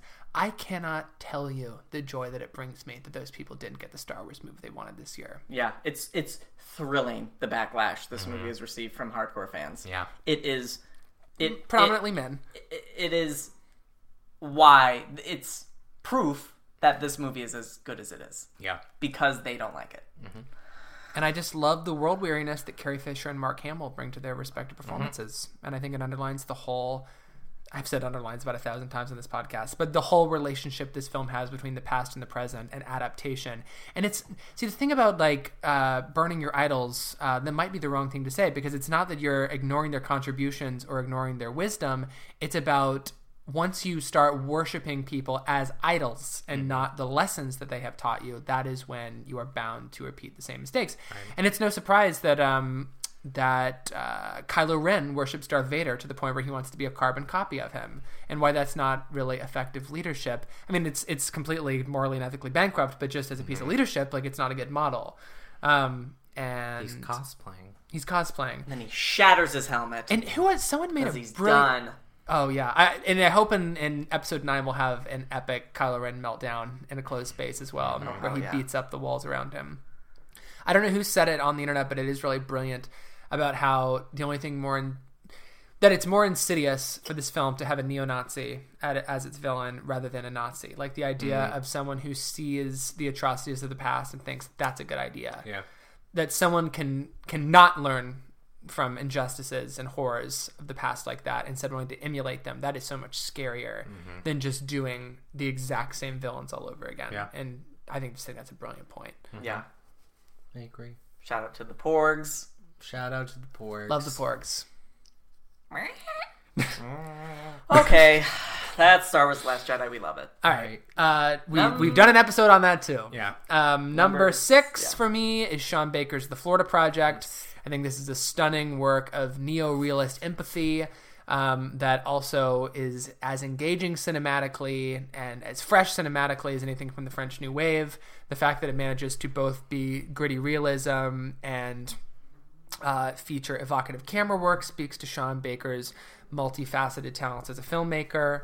Um, we've already talked about this on the podcast as well. Um, does anybody else want to say anything about it? I mean, I just don't want to repeat everything I've already No, said. know. Brooklyn, Brooklyn Prince. Yeah, I, would, I was. Price. Prince. Prince. I was literally also just going to say her name. She won the yeah. I mean, Like- she won the Critics' Choice. She cried and invited all the other nominees to get ice cream with her. I mean, she is an angel. I hope When she, she, continues cries, to at do the Watch end her on of Jimmy Kimmel if you movie, get a chance. It crushes me. Yeah. Yep. Willem She's Dafoe is star. great. I hope he wins over Sam Rockwell. He For won't. the love of God. I hope anyone wins you wins know over what? Sam Rockwell. Sam, That's not true. I'm sorry, I you like guys. I mean, I we're, love Sam we're, Rockwell, we're, we're all we're all this united movie. in our distaste for Three Billboards, but Sam Rockwell is outstanding in this He's film. great. great. I And just so is wish it Frances was McDormand. Any other movie? Me too, but I, I am thrilled that Frances McDormand is going to be a two-time Oscar winner and that Sam Rockwell is going to win one. I am a huge Willem Dafoe fan. I would much rather him win for this. I'd rather Stuhlbarg win than any of them, but Dafoe is my mm-hmm. favorite of who will be the nominees. But I just can't get upset that Sam Rockwell is going to win an Oscar. I just No, can't I do agree. it. Fair. I just fair. can't do it, Yeah, yeah, yeah. Especially for as such a brilliant performance. I can't. Can't be mad. I will be mad if and when Three Billboards wins anything other than acting awards. Screenplay. Screenplay? No, I. No, I, they're going to give it to Jordan Peele. Yeah, Hope they so. got to give it to Jordan Peele. Yeah, Um, or Lady. No, probably Jordan Peele. It's going to be Jordan Peele. Anyway, um, Florida Project, just a uh, amazing slice of life piece of cinema. It's just a Yeah. perfect follow up to Tangerine for him. Yep. And I can't wait to see, you know, along with a lot of these filmmakers on our list, I can't wait to see what he does next. Yep. Yeah. And I hope that Bria Vinaite manages to find um, a career in film Yeah. after this as well. She's extraordinary. Yeah. I agree. Um, great. Top five. We're in Top top, five. five. Top five territory. Top we haven't even hit two hours yet. I'm so proud of us. I know. Um, my number five. we five. have a lot of overlap, so it's gonna go fast. Yes. Yeah. Uh, yeah, we have a lot of overlaps in the top five. Okay, my number five is Paul Thomas Anderson's Phantom Thread. I will. Do do do do do. I will not say anything right now. Okay. Not even a thing. What thing? I'm scared that Ben and I are gonna suck all the oxygen out of the room by the time. Yeah, let me Phantom think what Thread. I want to say about it. I recently added a PTA ranked list on my Letterboxd. I liked it already. Um, yeah, how did you find it? You just have because I saw it in my uh, newsfeed or whatever Oh, it's, in- called It comes on in the Letterboxd. newsfeed. In parens, I put "Don't yell at me," um, because I probably get yelled at for how low the master is. But uh, I wanted to yell at you for not having Punch Drunk Love at the top, which you claimed on the Phantom Thread episode. I decided that my personal favorite is Punch Drunk Love, but objectively, I think the best film is There Will Be Blood because it's just it's just up here, you know, Yeah. compared to everything else. Brandon uh, is pointing towards the ceiling. Yeah, I'm just pointing to the sky. Um, but uh, Phantom There are giants in the sky. uh, Dreamboat City. um, my uh, Phantom Thread is number three PTA for me. Uh, I loved it a lot. It's it's the most passionate I've been about a Paul Thomas Anderson film um, since Punch Drunk Love, probably because of all the humor in it. I really love that about this film. Um, and the score, I was listening to it over the weekend. Woo, that score. Yeah. All right, that's all I'll say. Okay. More to come. I'll let you two take it and run. More to come. More to come. My number five is On the Beach at Night Alone. Um, Hell yeah, top five. Wow, I didn't realize how high it was. Yep. Um, Kim Min Hee gives one of my favorite, probably. It's hard to say if she's my most favorite female performance of the year, but she's definitely top two. Um, She's having a breakdown. I'm always like this. What is the line?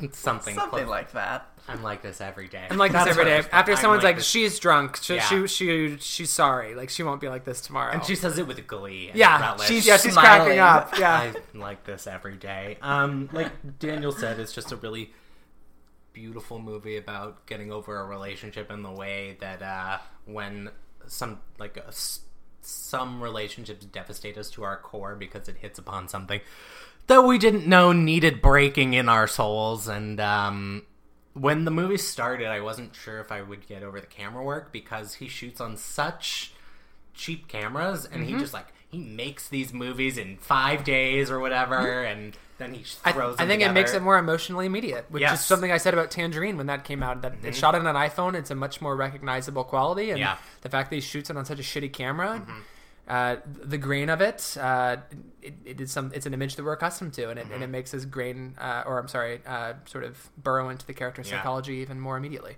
and it's um a movie that um is also a ghost story. The relationship is the ghost here, and uh, I love the dreamlike realism. It's a very it, it's a very interesting movie the way that it's structured. Yeah, when she lays down on the beach, that's a big mm. turning point, right? And you don't know what's real and what is actually happening. Yep. And I just think it's a really powerful moving film. It, Yeah. I love the way that Hong Sang-soo uses repetition and deviation, mm-hmm. and every scene on the beach in that movie is a great example of that. Mm-hmm. Shout Um, out to the window washer. Yeah. I love the window washer. He's so aggressive. He's so funny. Um, I think that On the Beach at Night Alone also captures the sensation of waiting really Yeah. well. Yeah. and all the cafes and everything that she's in, and she's just waiting for the other people to show up, and how waiting when you are heartbroken and depressed just becomes its own crucible for loneliness. And the whole movie is just in that space for me. And Um, and the way that like the people around her are trying to help, and the people that she will let in, and the people she pushes away, Yeah. it's very true to life when you're in a situation like that. Yeah, I was gonna say, um, I haven't had a traumatic relationship like this, but I, in my adult life, have experienced a trauma that made me just recede from the world for a year, like literally a full year, and it really feels like this has become her life and she doesn't know what the way forward. This yet. is the lost year or so of her life. Mm-hmm. Because people recognize her as a famous actress throughout Right. the movie, and she's just doing fuck all. She's disappearing into the wings. And I, I also think that's very true to life. yeah. I think it's a beautiful movie. I agree. And um, I would recommend that people check out um, both The Day After, which I didn't like so much, but Kim Min Hee is outstanding in, and then Claire's Camera, which reunites With Hong, Isabelle. reunites Hong Sang Soo with Isabelle Isabelle Huppert. Huppert. Uh, that's a really funny movie too. Also, Um, if you want a really accessible Kim Min Hee performance, take a look at The Handmaiden. check out The Handmaiden. The Handmaiden. Yeah. I can't wait to She's revisit great that. that. and we'll talk about kink and twisty romance more as the list goes on. Yeah, Uh, go for it.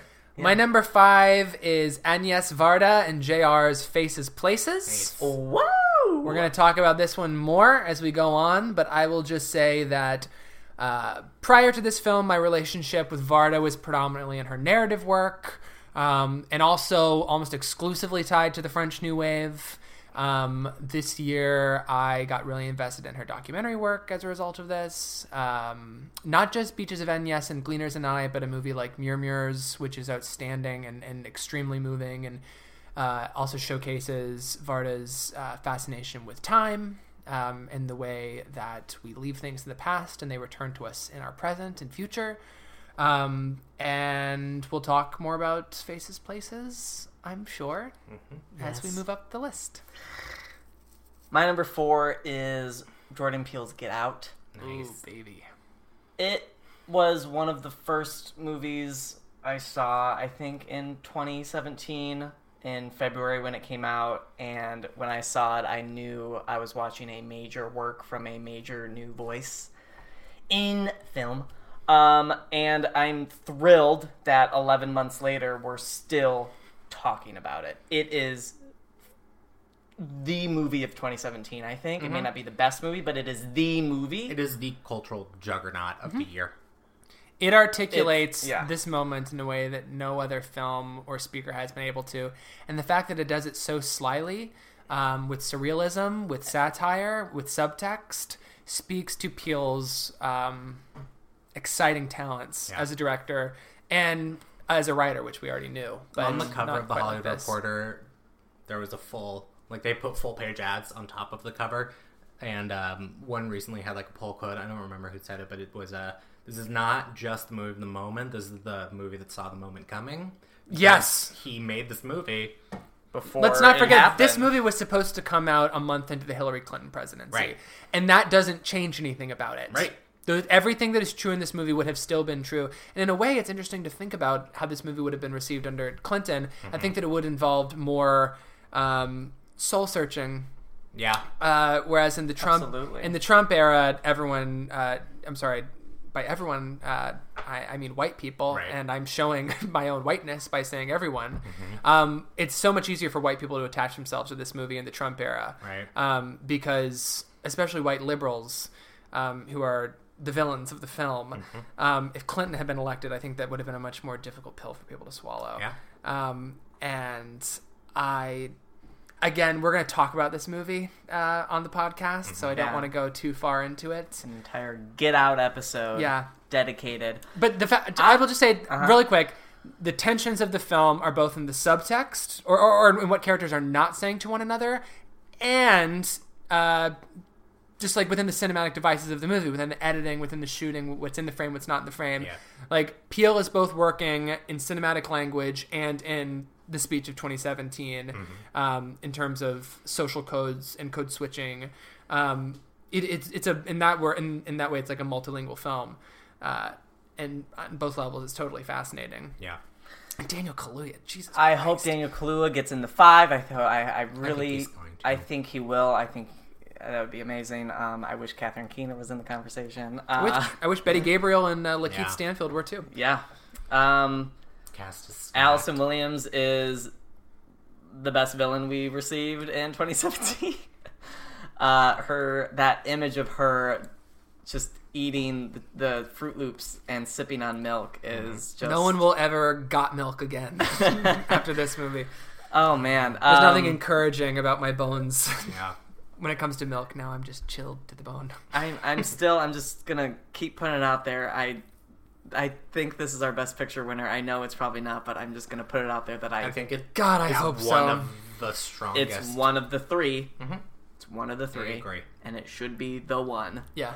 But we'll see. Um, I yeah, that's all I have to say about Get Out. Um, I haven't seen it since I saw it in February. Wow. I can't wait I can't to spend the whole to- episode talking about this movie. It was Yeah. the last movie I watched of 2017. I left. It was the first movie I watched in 2018. I left How about that? Akbar. No, you didn't. Yes, you did. I remember. I was I had started it earlier that day, so I went home and as I chugged a bottle of water before bed, I finished Get Out. So I guess it was 2018 because I didn't leave until was after past midnight, midnight. But so it was both of your first films of 2018. How fun! But I have to say, Carol was the first movie I saw in 2018 because that's my tradition. Right. I failed my tradition. It's your routine. What is was my my routine. What was my first 2018? Oh, it was Brief Encounter. Um, I love Get Out. I love Jordan Peele. Blumhouse must be thrilled. beside themselves. I mean, Blumhouse yeah. isn't going to see another success like this No. when it comes to well, critical until, until critical Jordan attention. Peele makes his next movie. For if them. he does it with Blumhouse, I mean, I don't think he has to anymore. Oh, really? It, it we'll see if he decides to stay like that. I mean, he's going to Yeah. get such a big budget for his next film. I mean, Yeah. there's a reason why Get Out is nominated for the Independent Spirit Awards. It was made on a very small budget. yeah. So he plans to make another culturally culturally conscious thriller. Social thriller, right? Social thriller. That's what they're being yeah called. Um, so that's my number four. Ben, what is your number four? Um, I would like to preface my top four by saying that each one could be number one. Um, num- my number four is Ladybird. It's my number four too. Nice. Aw. Um, if each of these movies took a stint at my number one of the year when I saw them, Yeah. and uh, what is there to say about Ladybird that we personally haven't said on this podcast before? Ladybird. Um, Ladybird. Ladybird. Ladybird. I'm gonna save my comments. Laurie Metcalf. Oh right, yeah, Yeah. Laura Metcalf. We can just have like a full conversation later, unless you want to put something in right now.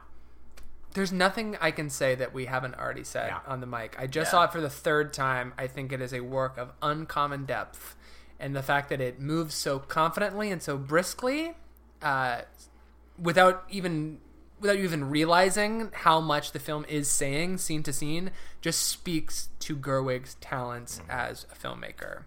That she does not belabor any point in this movie, and yet it is so full of wisdom and truth and observations about parents and children, specifically mothers and daughters, um, without ever using exclamation points.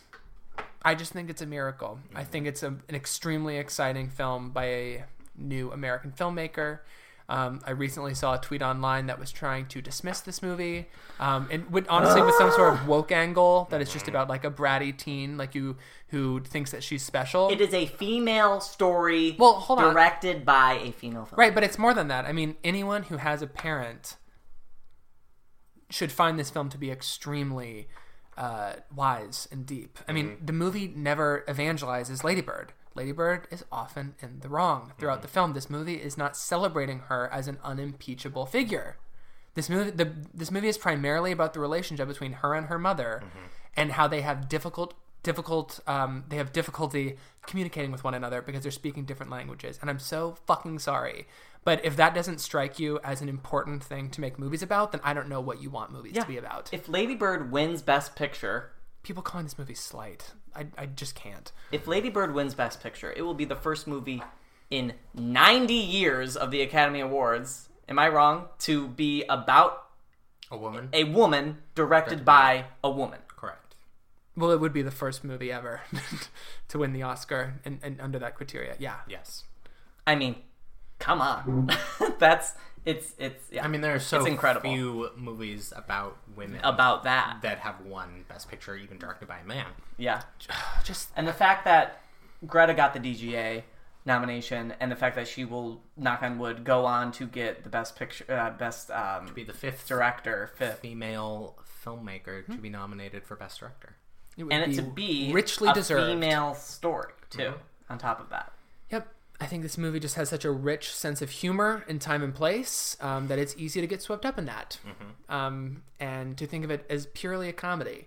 Um, but it does have so much more going on than that, and, while still being hilarious. Um, Yeah, it's I love a movie made by a filmmaker who loves their characters. Yeah. I love that. Um. Okay, so that was your number four. My number th- three is Faces Places, Nice. and it is yours is as my well. number Ben. three. Nice. Uh, And it's the movie that I most cannot believe is number one. I just, it's hard for me to believe I didn't. I can't believe it's one. five for me. Yeah. this little gem of a movie made me feel like I was floating away on a cloud. Mm-hmm. It just empathy. I mean, we talk about empathy all the time uh, here, but this is the embodiment of that. Mm-hmm. Um, just viewing other people and like the shot of the woman seeing her face on the thing Mm-hmm. or the, the on the wall or the three women standing literally in their hearts on the shipping containers People want to write this movie off too as being light, but Yeah. marshmallow fluff is not a naturally occurring substance. Like it takes a, an amazing filmmaker with a skillful eye and a rich sense of curiosity and empathy to be able to sweep you off your feet like Mm-hmm. this and make you fall in love with every character in it. And it's JR too. The guy who's about And his to retire, armbands. I think about him a lot, and he's like, I don't know what I'm gonna do next because I've never been retired before, and he's just so happy. He's Mm-hmm. this is my last day of working ever, and he doesn't know what he's gonna do, and it just it's a beautiful love letter to the people of France Mm-hmm. that don't live in the city of Paris, and uh, And about why their stories are worth telling. yes, and it's just um. I'm at a loss for words. I'm so tired. I'm We- sorry. No, it's okay. We'll, we'll blow Not through this. because of this, but just I'm. No, I, I've been for a I understand. time. Uh, we, I, I don't think that we talked about on our podcast about Faces Places, which I encourage people to see the movie and to listen to our episode. The- Watch the movie is more It's important. gotta be on VOD soon. That came Hope so, yeah.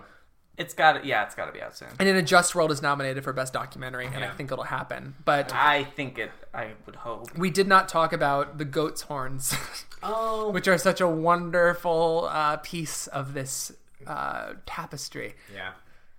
It's great. And then when uh, he takes his picture, her picture, and he's like, "This could be on a plate in front of the Oh. photo of the goat." and agnes's toes Uh, are in Los Angeles if you go to La Cienega and Washington, Mm. and there's a little bridge, and you can see it from Washington and from La Cienega. There's a little like Davis tire place on the corner, but if you look on that building, you can Uh. see her toes. I just And- that. So her toes are in L.A. And I would just say to anyone listening who lives in Los Angeles, watch the documentary Murmurs, um, because most of those murals are. The movie is about uh, murals in Los Angeles. It's from when Jacques Demy and Agnes Varda were living in Los Angeles. Um, most of the murals are still there, and you will see them as you go across town. Um, the other day, I was working on a film shoot, and I parked in a garage right outside one of the murals, and I was my breath was taken away.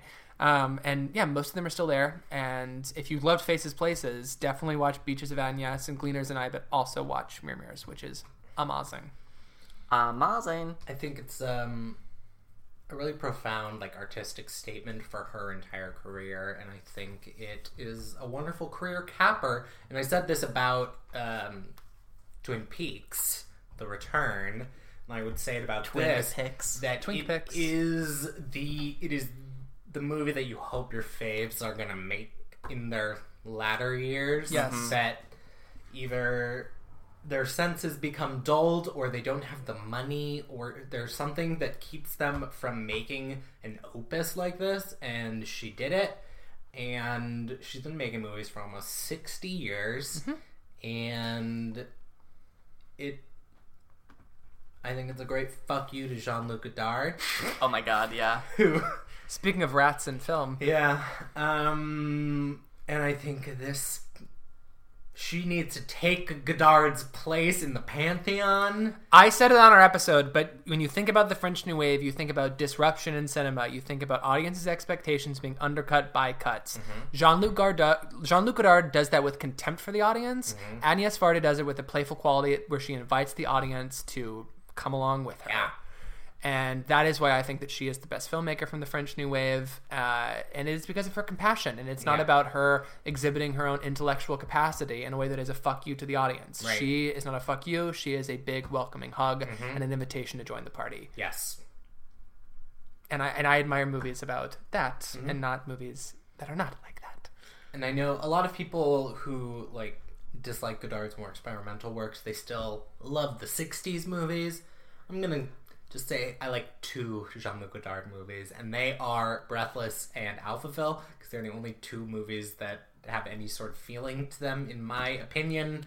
It's just so easy to like IMO. watch Godard and be like, "Oh my god, look what mm-hmm. he's doing!" Yes. It's like, yeah, I I understand that you appreciate the way he scrambles narrative, but is it coherent? Is he saying anything apart from "Look what I can do with the form"? Right. Whereas Varda ties it into the very condition of the human soul, Mm-hmm. and that is why movies exist. Fuck you.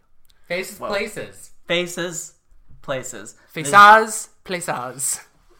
Visage, visage. Blah, blah, blah. I do think I think it's the most radical and like form pushing movie of the year. Even though it is my number three, it's a movie that I've never seen before. And I mean, no, my my two and one, I have not seen those movies before, but there's I don't know. It's the way that it melds documentary and fiction.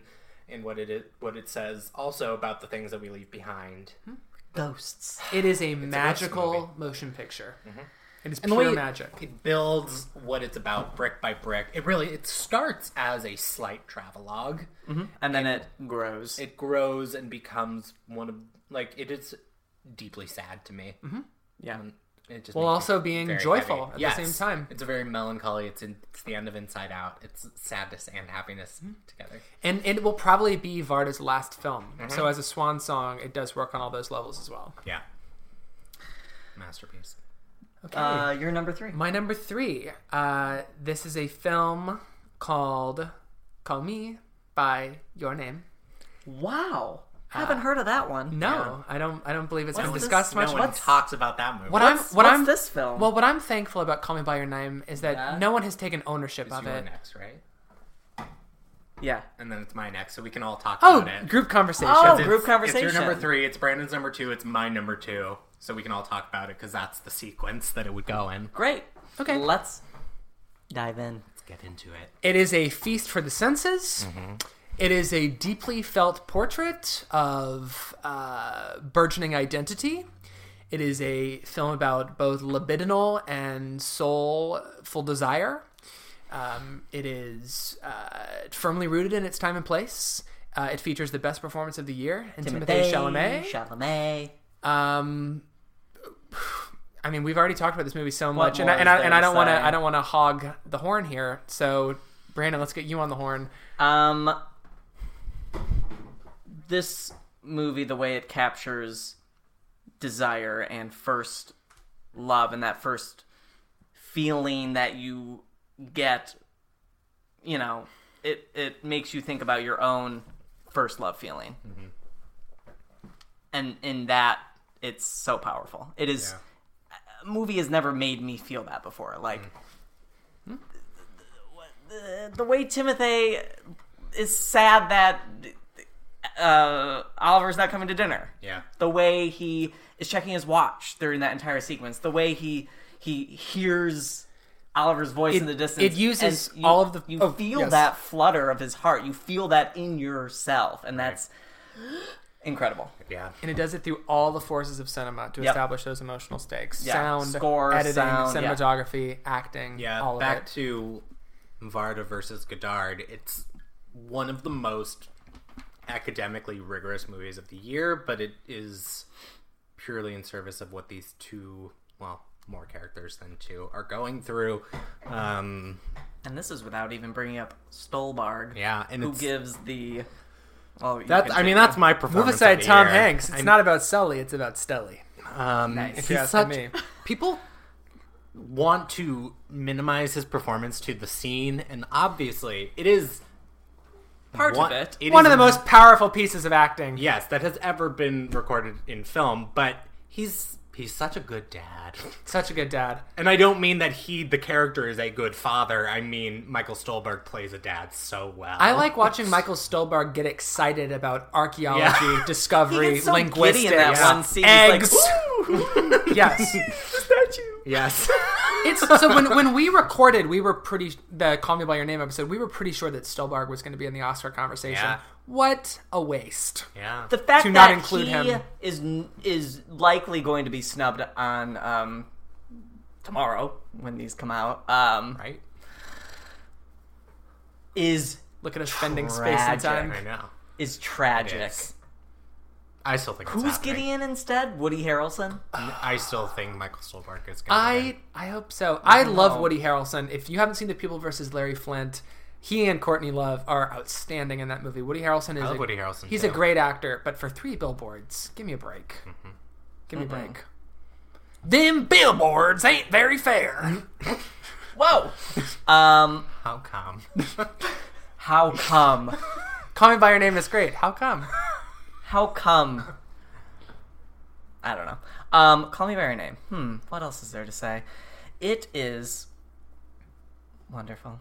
uh, yeah. I I don't want to retry. Listen Just to listen us. Yeah, Call listen- Me by Your listen to the episode. Listen to Listen us to the episode. white gays waxing about. Ooh, I got an HQ notification. Oh, Turn that off. Oh, so we've officially Six been recording for over two hours then. Hey, it's HQ. We're live right now. Come play. Oh. I'm busy, bitch. I don't need to win seven dollars. I'm busy, bitch. All right, uh, let's keep this. Um, I'll say so. That was my two. That was your two. This takes us to Daniel's number two, which is drumroll. Number two. This is a film by one of our greatest filmmakers, a gay man who has been completely underrated throughout his career and has made what is one of his best films this year in A Quiet Passion by Terence motherfucking Davies. Applause, applause, applause. Terence with one R. Terence with one R. That's how I think of him because of uh, Malick is the two R Terrence and Davies is the one R. Thank you. Sorry. Thank, thank you.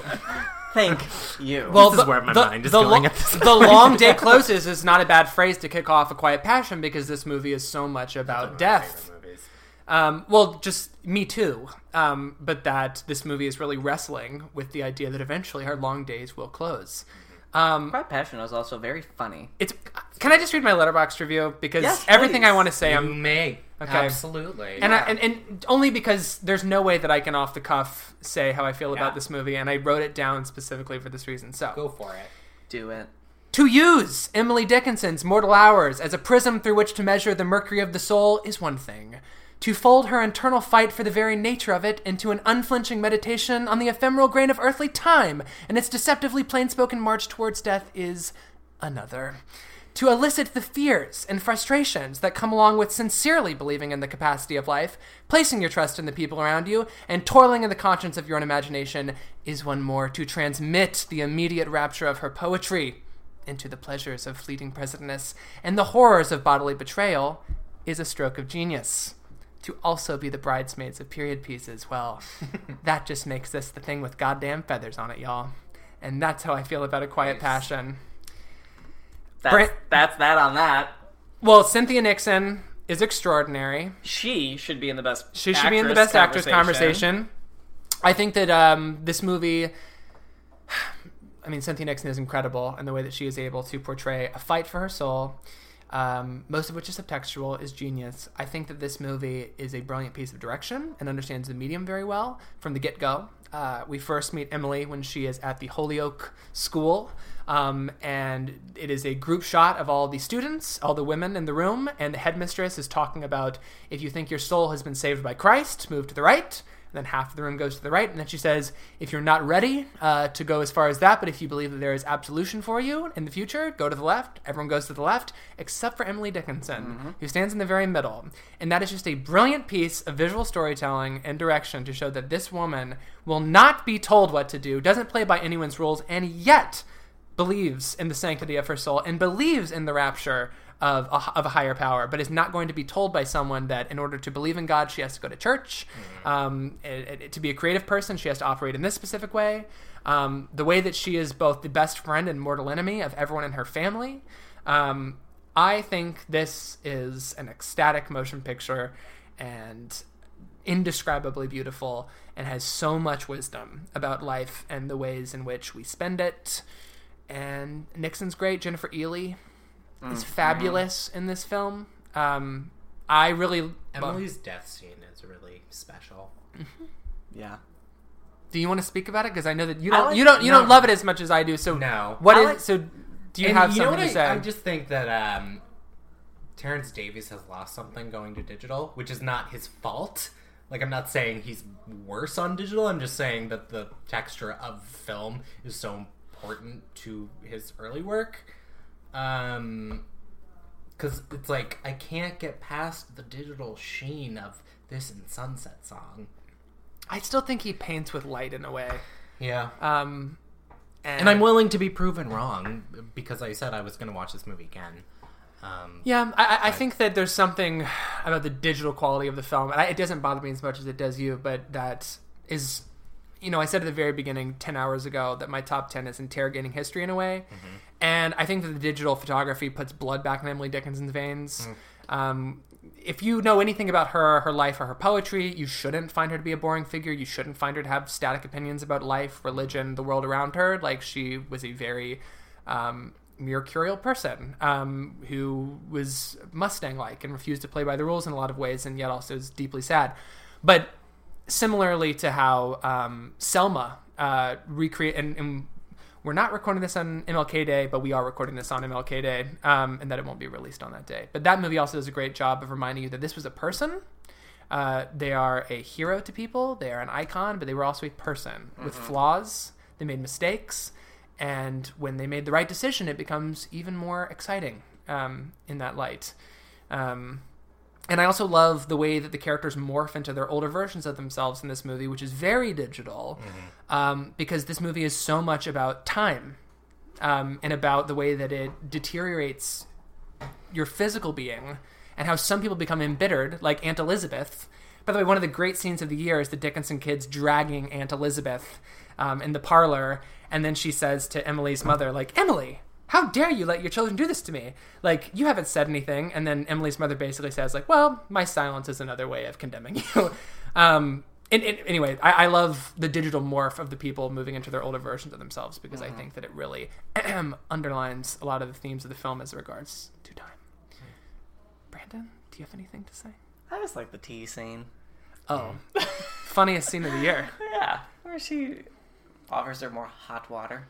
Yeah. whatever. I don't. Well, I, wa- seen I got it wrong. I, I thought that it was hot water, but watching it again recently, so Emily and Vinny are sitting down with the Reverend that Emily has a crush on and the Reverend's wife for tea, and the Reverend's wife refuses the tea. she just wants hot water. well, no, she just wants cold water. Oh. Um, she doesn't want hot water. no, they offer her tea. She's like, no stimulants. They're like, lemonade?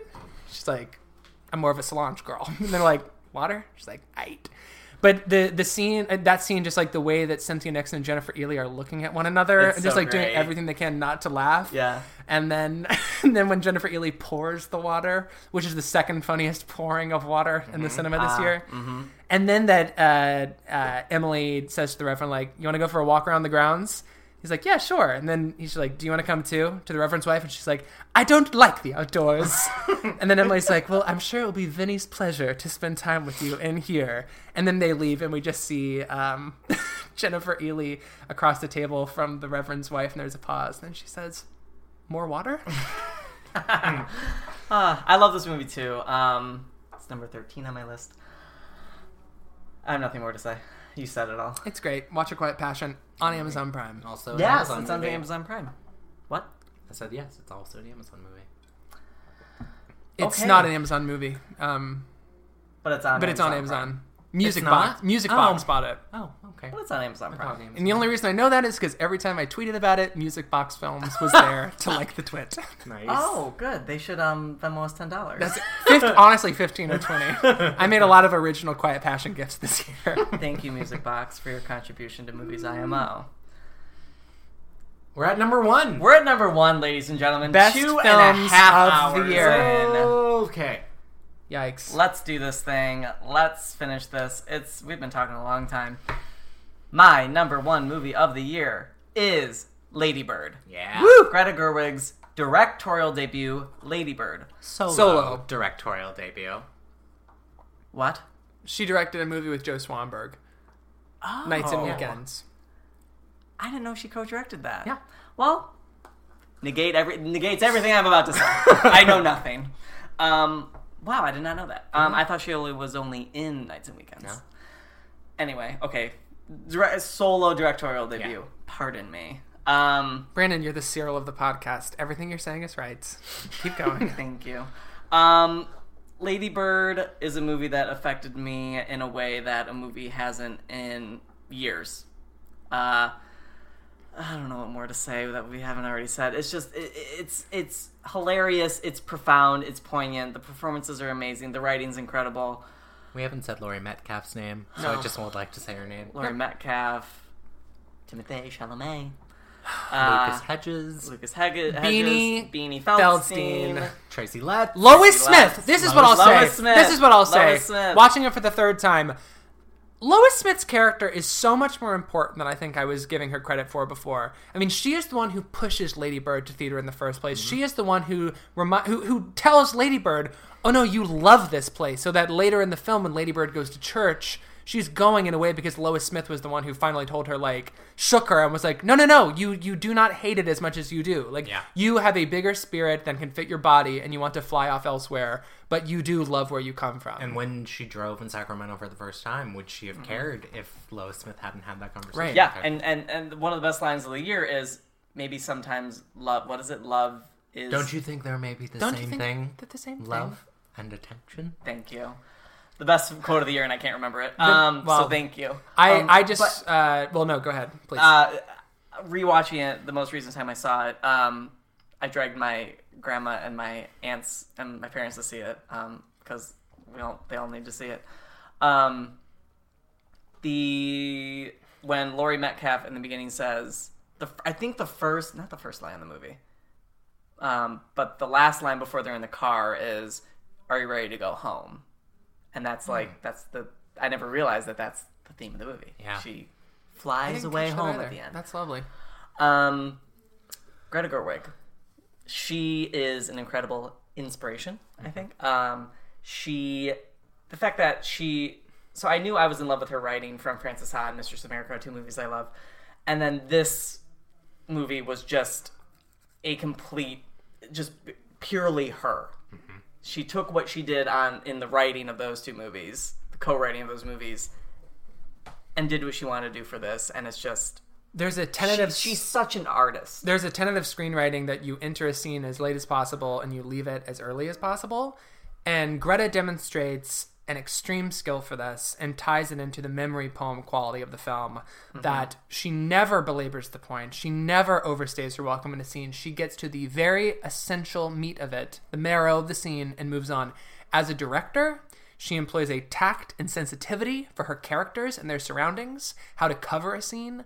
That is Just that that that she makes it seem so easy. But Yeah. if you actually pay attention to the way these scenes are constructed and the way they are blocked, let's set the writing aside for a second, but the way that she is blocking these scenes mm-hmm. and covering the scenes, there is nothing off the cuff about it, no matter mm-hmm. how simple it seems. Right. I- She has a penetrating eye for how to get to the heart of a scene yeah. and you get and I I tweeted this the other day because it's absolutely true. One of the best pieces of directing this year is when Laurie Metcalf is outside the dressing room at the thrift store and Lady Bird is inside trying on the dress, and the scene is shot completely from outside the dressing room, and it gets to the heart of the, that mother daughter relationship mm-hmm. with simplicity that is essential. Mm-hmm. And any other director would have had a shot of Lady Bird rolling her eyes in the dressing room. Maybe she covered it, Right. but realized in post it was unnecessary. Yeah. This movie just never goes out of its way. And the editing prove in its this point. movie- In a perfect world, this gets ed- uh, nominated for best editing in a movie. I mean, the editing also plays a huge part in the way it feels like a tone poem of memories. Um, I'm so happy that uh, clip exists online of her directing the scene between Lucas and The Rose Garden? Saoirse in the Rose Garden. Lukey! go left, go left, and then the the, the, the way she says the final thing, yeah, and then the final fall, and then she's like, and then kiss, and the way she says that is just so, so clearly, even in her directing, it's just, I mean, she wore a fucking prom dress to prom. direct the prom scene. Consider- this is a director who has so much compassion Mm-hmm. for what she's doing, and it's just amazing. I hate to choose. and I love her. I hate to choose the patriarchal figure of the film to validate her skills, but consider Tracy Letts, who is maybe the greatest American playwright, playwright working today. He has spent a, an innumerable amount of time around top-notch creatives, and he has been one of her greatest advocates. Mm-hmm. Yeah. Not, but the reason I bring up him is because every actor who's on this set has so many praises to sing for her. Think of Laurie Metcalf, one of our most distinguished American, act- American actresses, is in love with her. Mm-hmm. Saoirse Ronan, growing up to become one of our great Amer- our great international actresses, is obsessed with her as a Mm-hmm. mentor.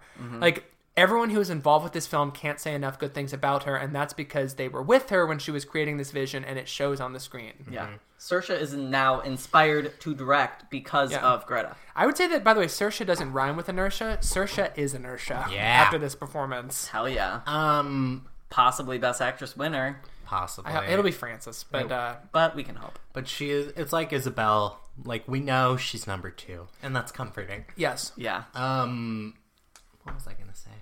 I don't know. Oh, I think um, almost everyone that has reviewed this movie has taken it for granted that um, the like the traditional love story arc of the movie is between a girl and her mother slash a girl and her best friend Yes. who's a female. Yes. And yes, there are romantic entanglements, but she has two But they get painted over. and they are not important to. Nope. I mean, they are important painted to her development as a human being, but they this story they're is phases not- she has to get through. Yes. they're not things she will hold on to in the storm. and Exactly. that the the big hurrah moment is Lady Bird and Julie dancing at prom, Mm-hmm. and it's my favorite thing in the movie because Saoirse is so free and it is so alive, and it's deeply radical. Like we championed Bridesmaids a lot when that came out for its depiction of female relationships, but there's still the Chris O'Dowd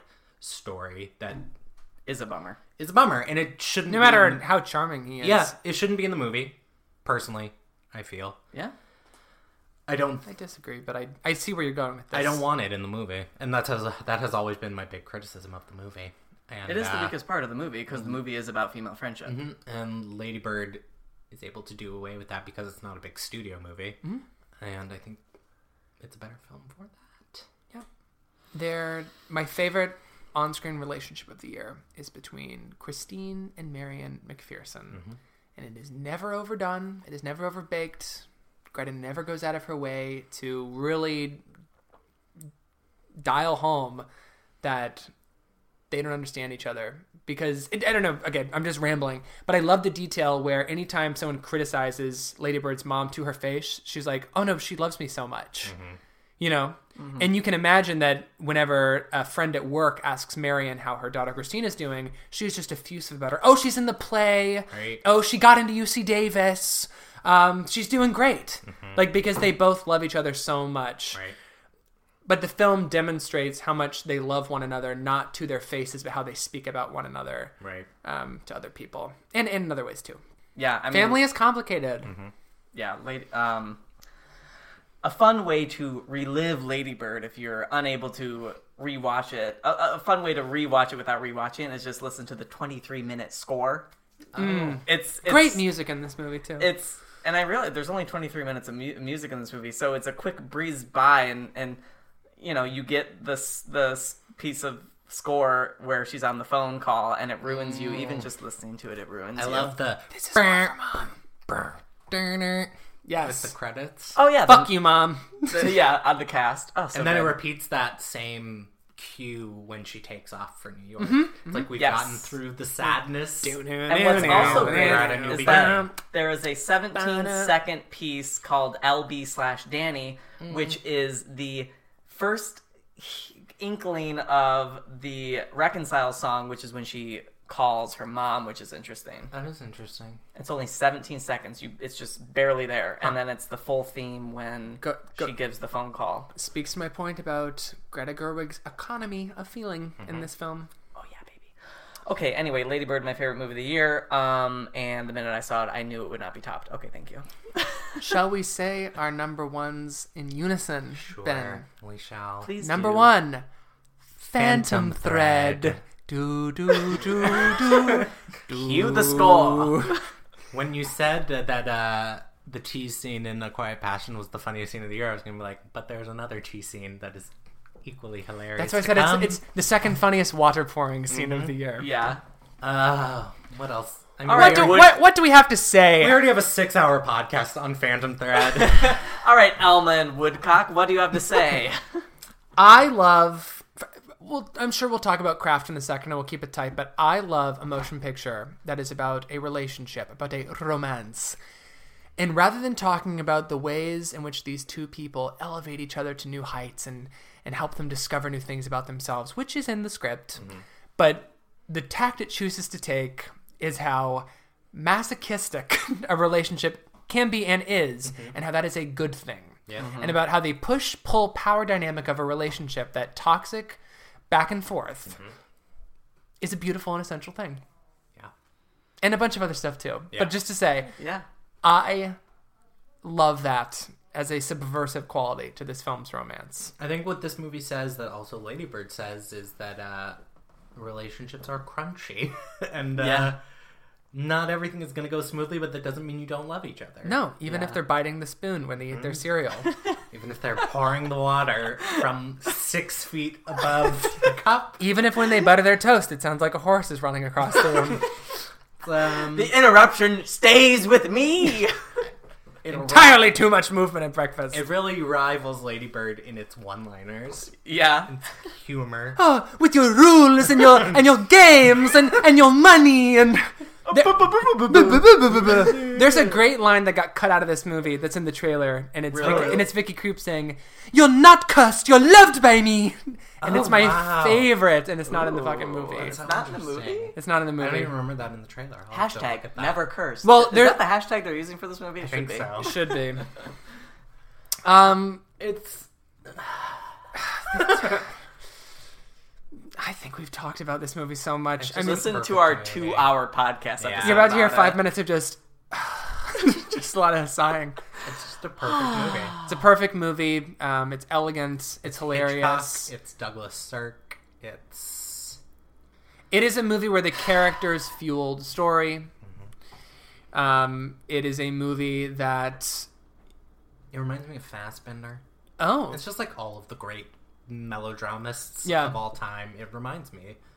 I, I just think it's really remarkable that this movie is essentially a power triangle of characters, and the thrust of the dramatic tension is in what people feel about one another. What is said, what is not being said, what needs to change, what isn't being changed, and that's what hooks your attention as a viewer. It's not the fact that like he's working on uh, Barbara Rose's dress, like in another movie. That is like the uh, that is the bridging device of the whole thing. Right. We get a little bit of that with the Princess of Belgium, but it's still completely beside the point. Like it only exists for him to fall onto eventually, and for Alma to get jealous over.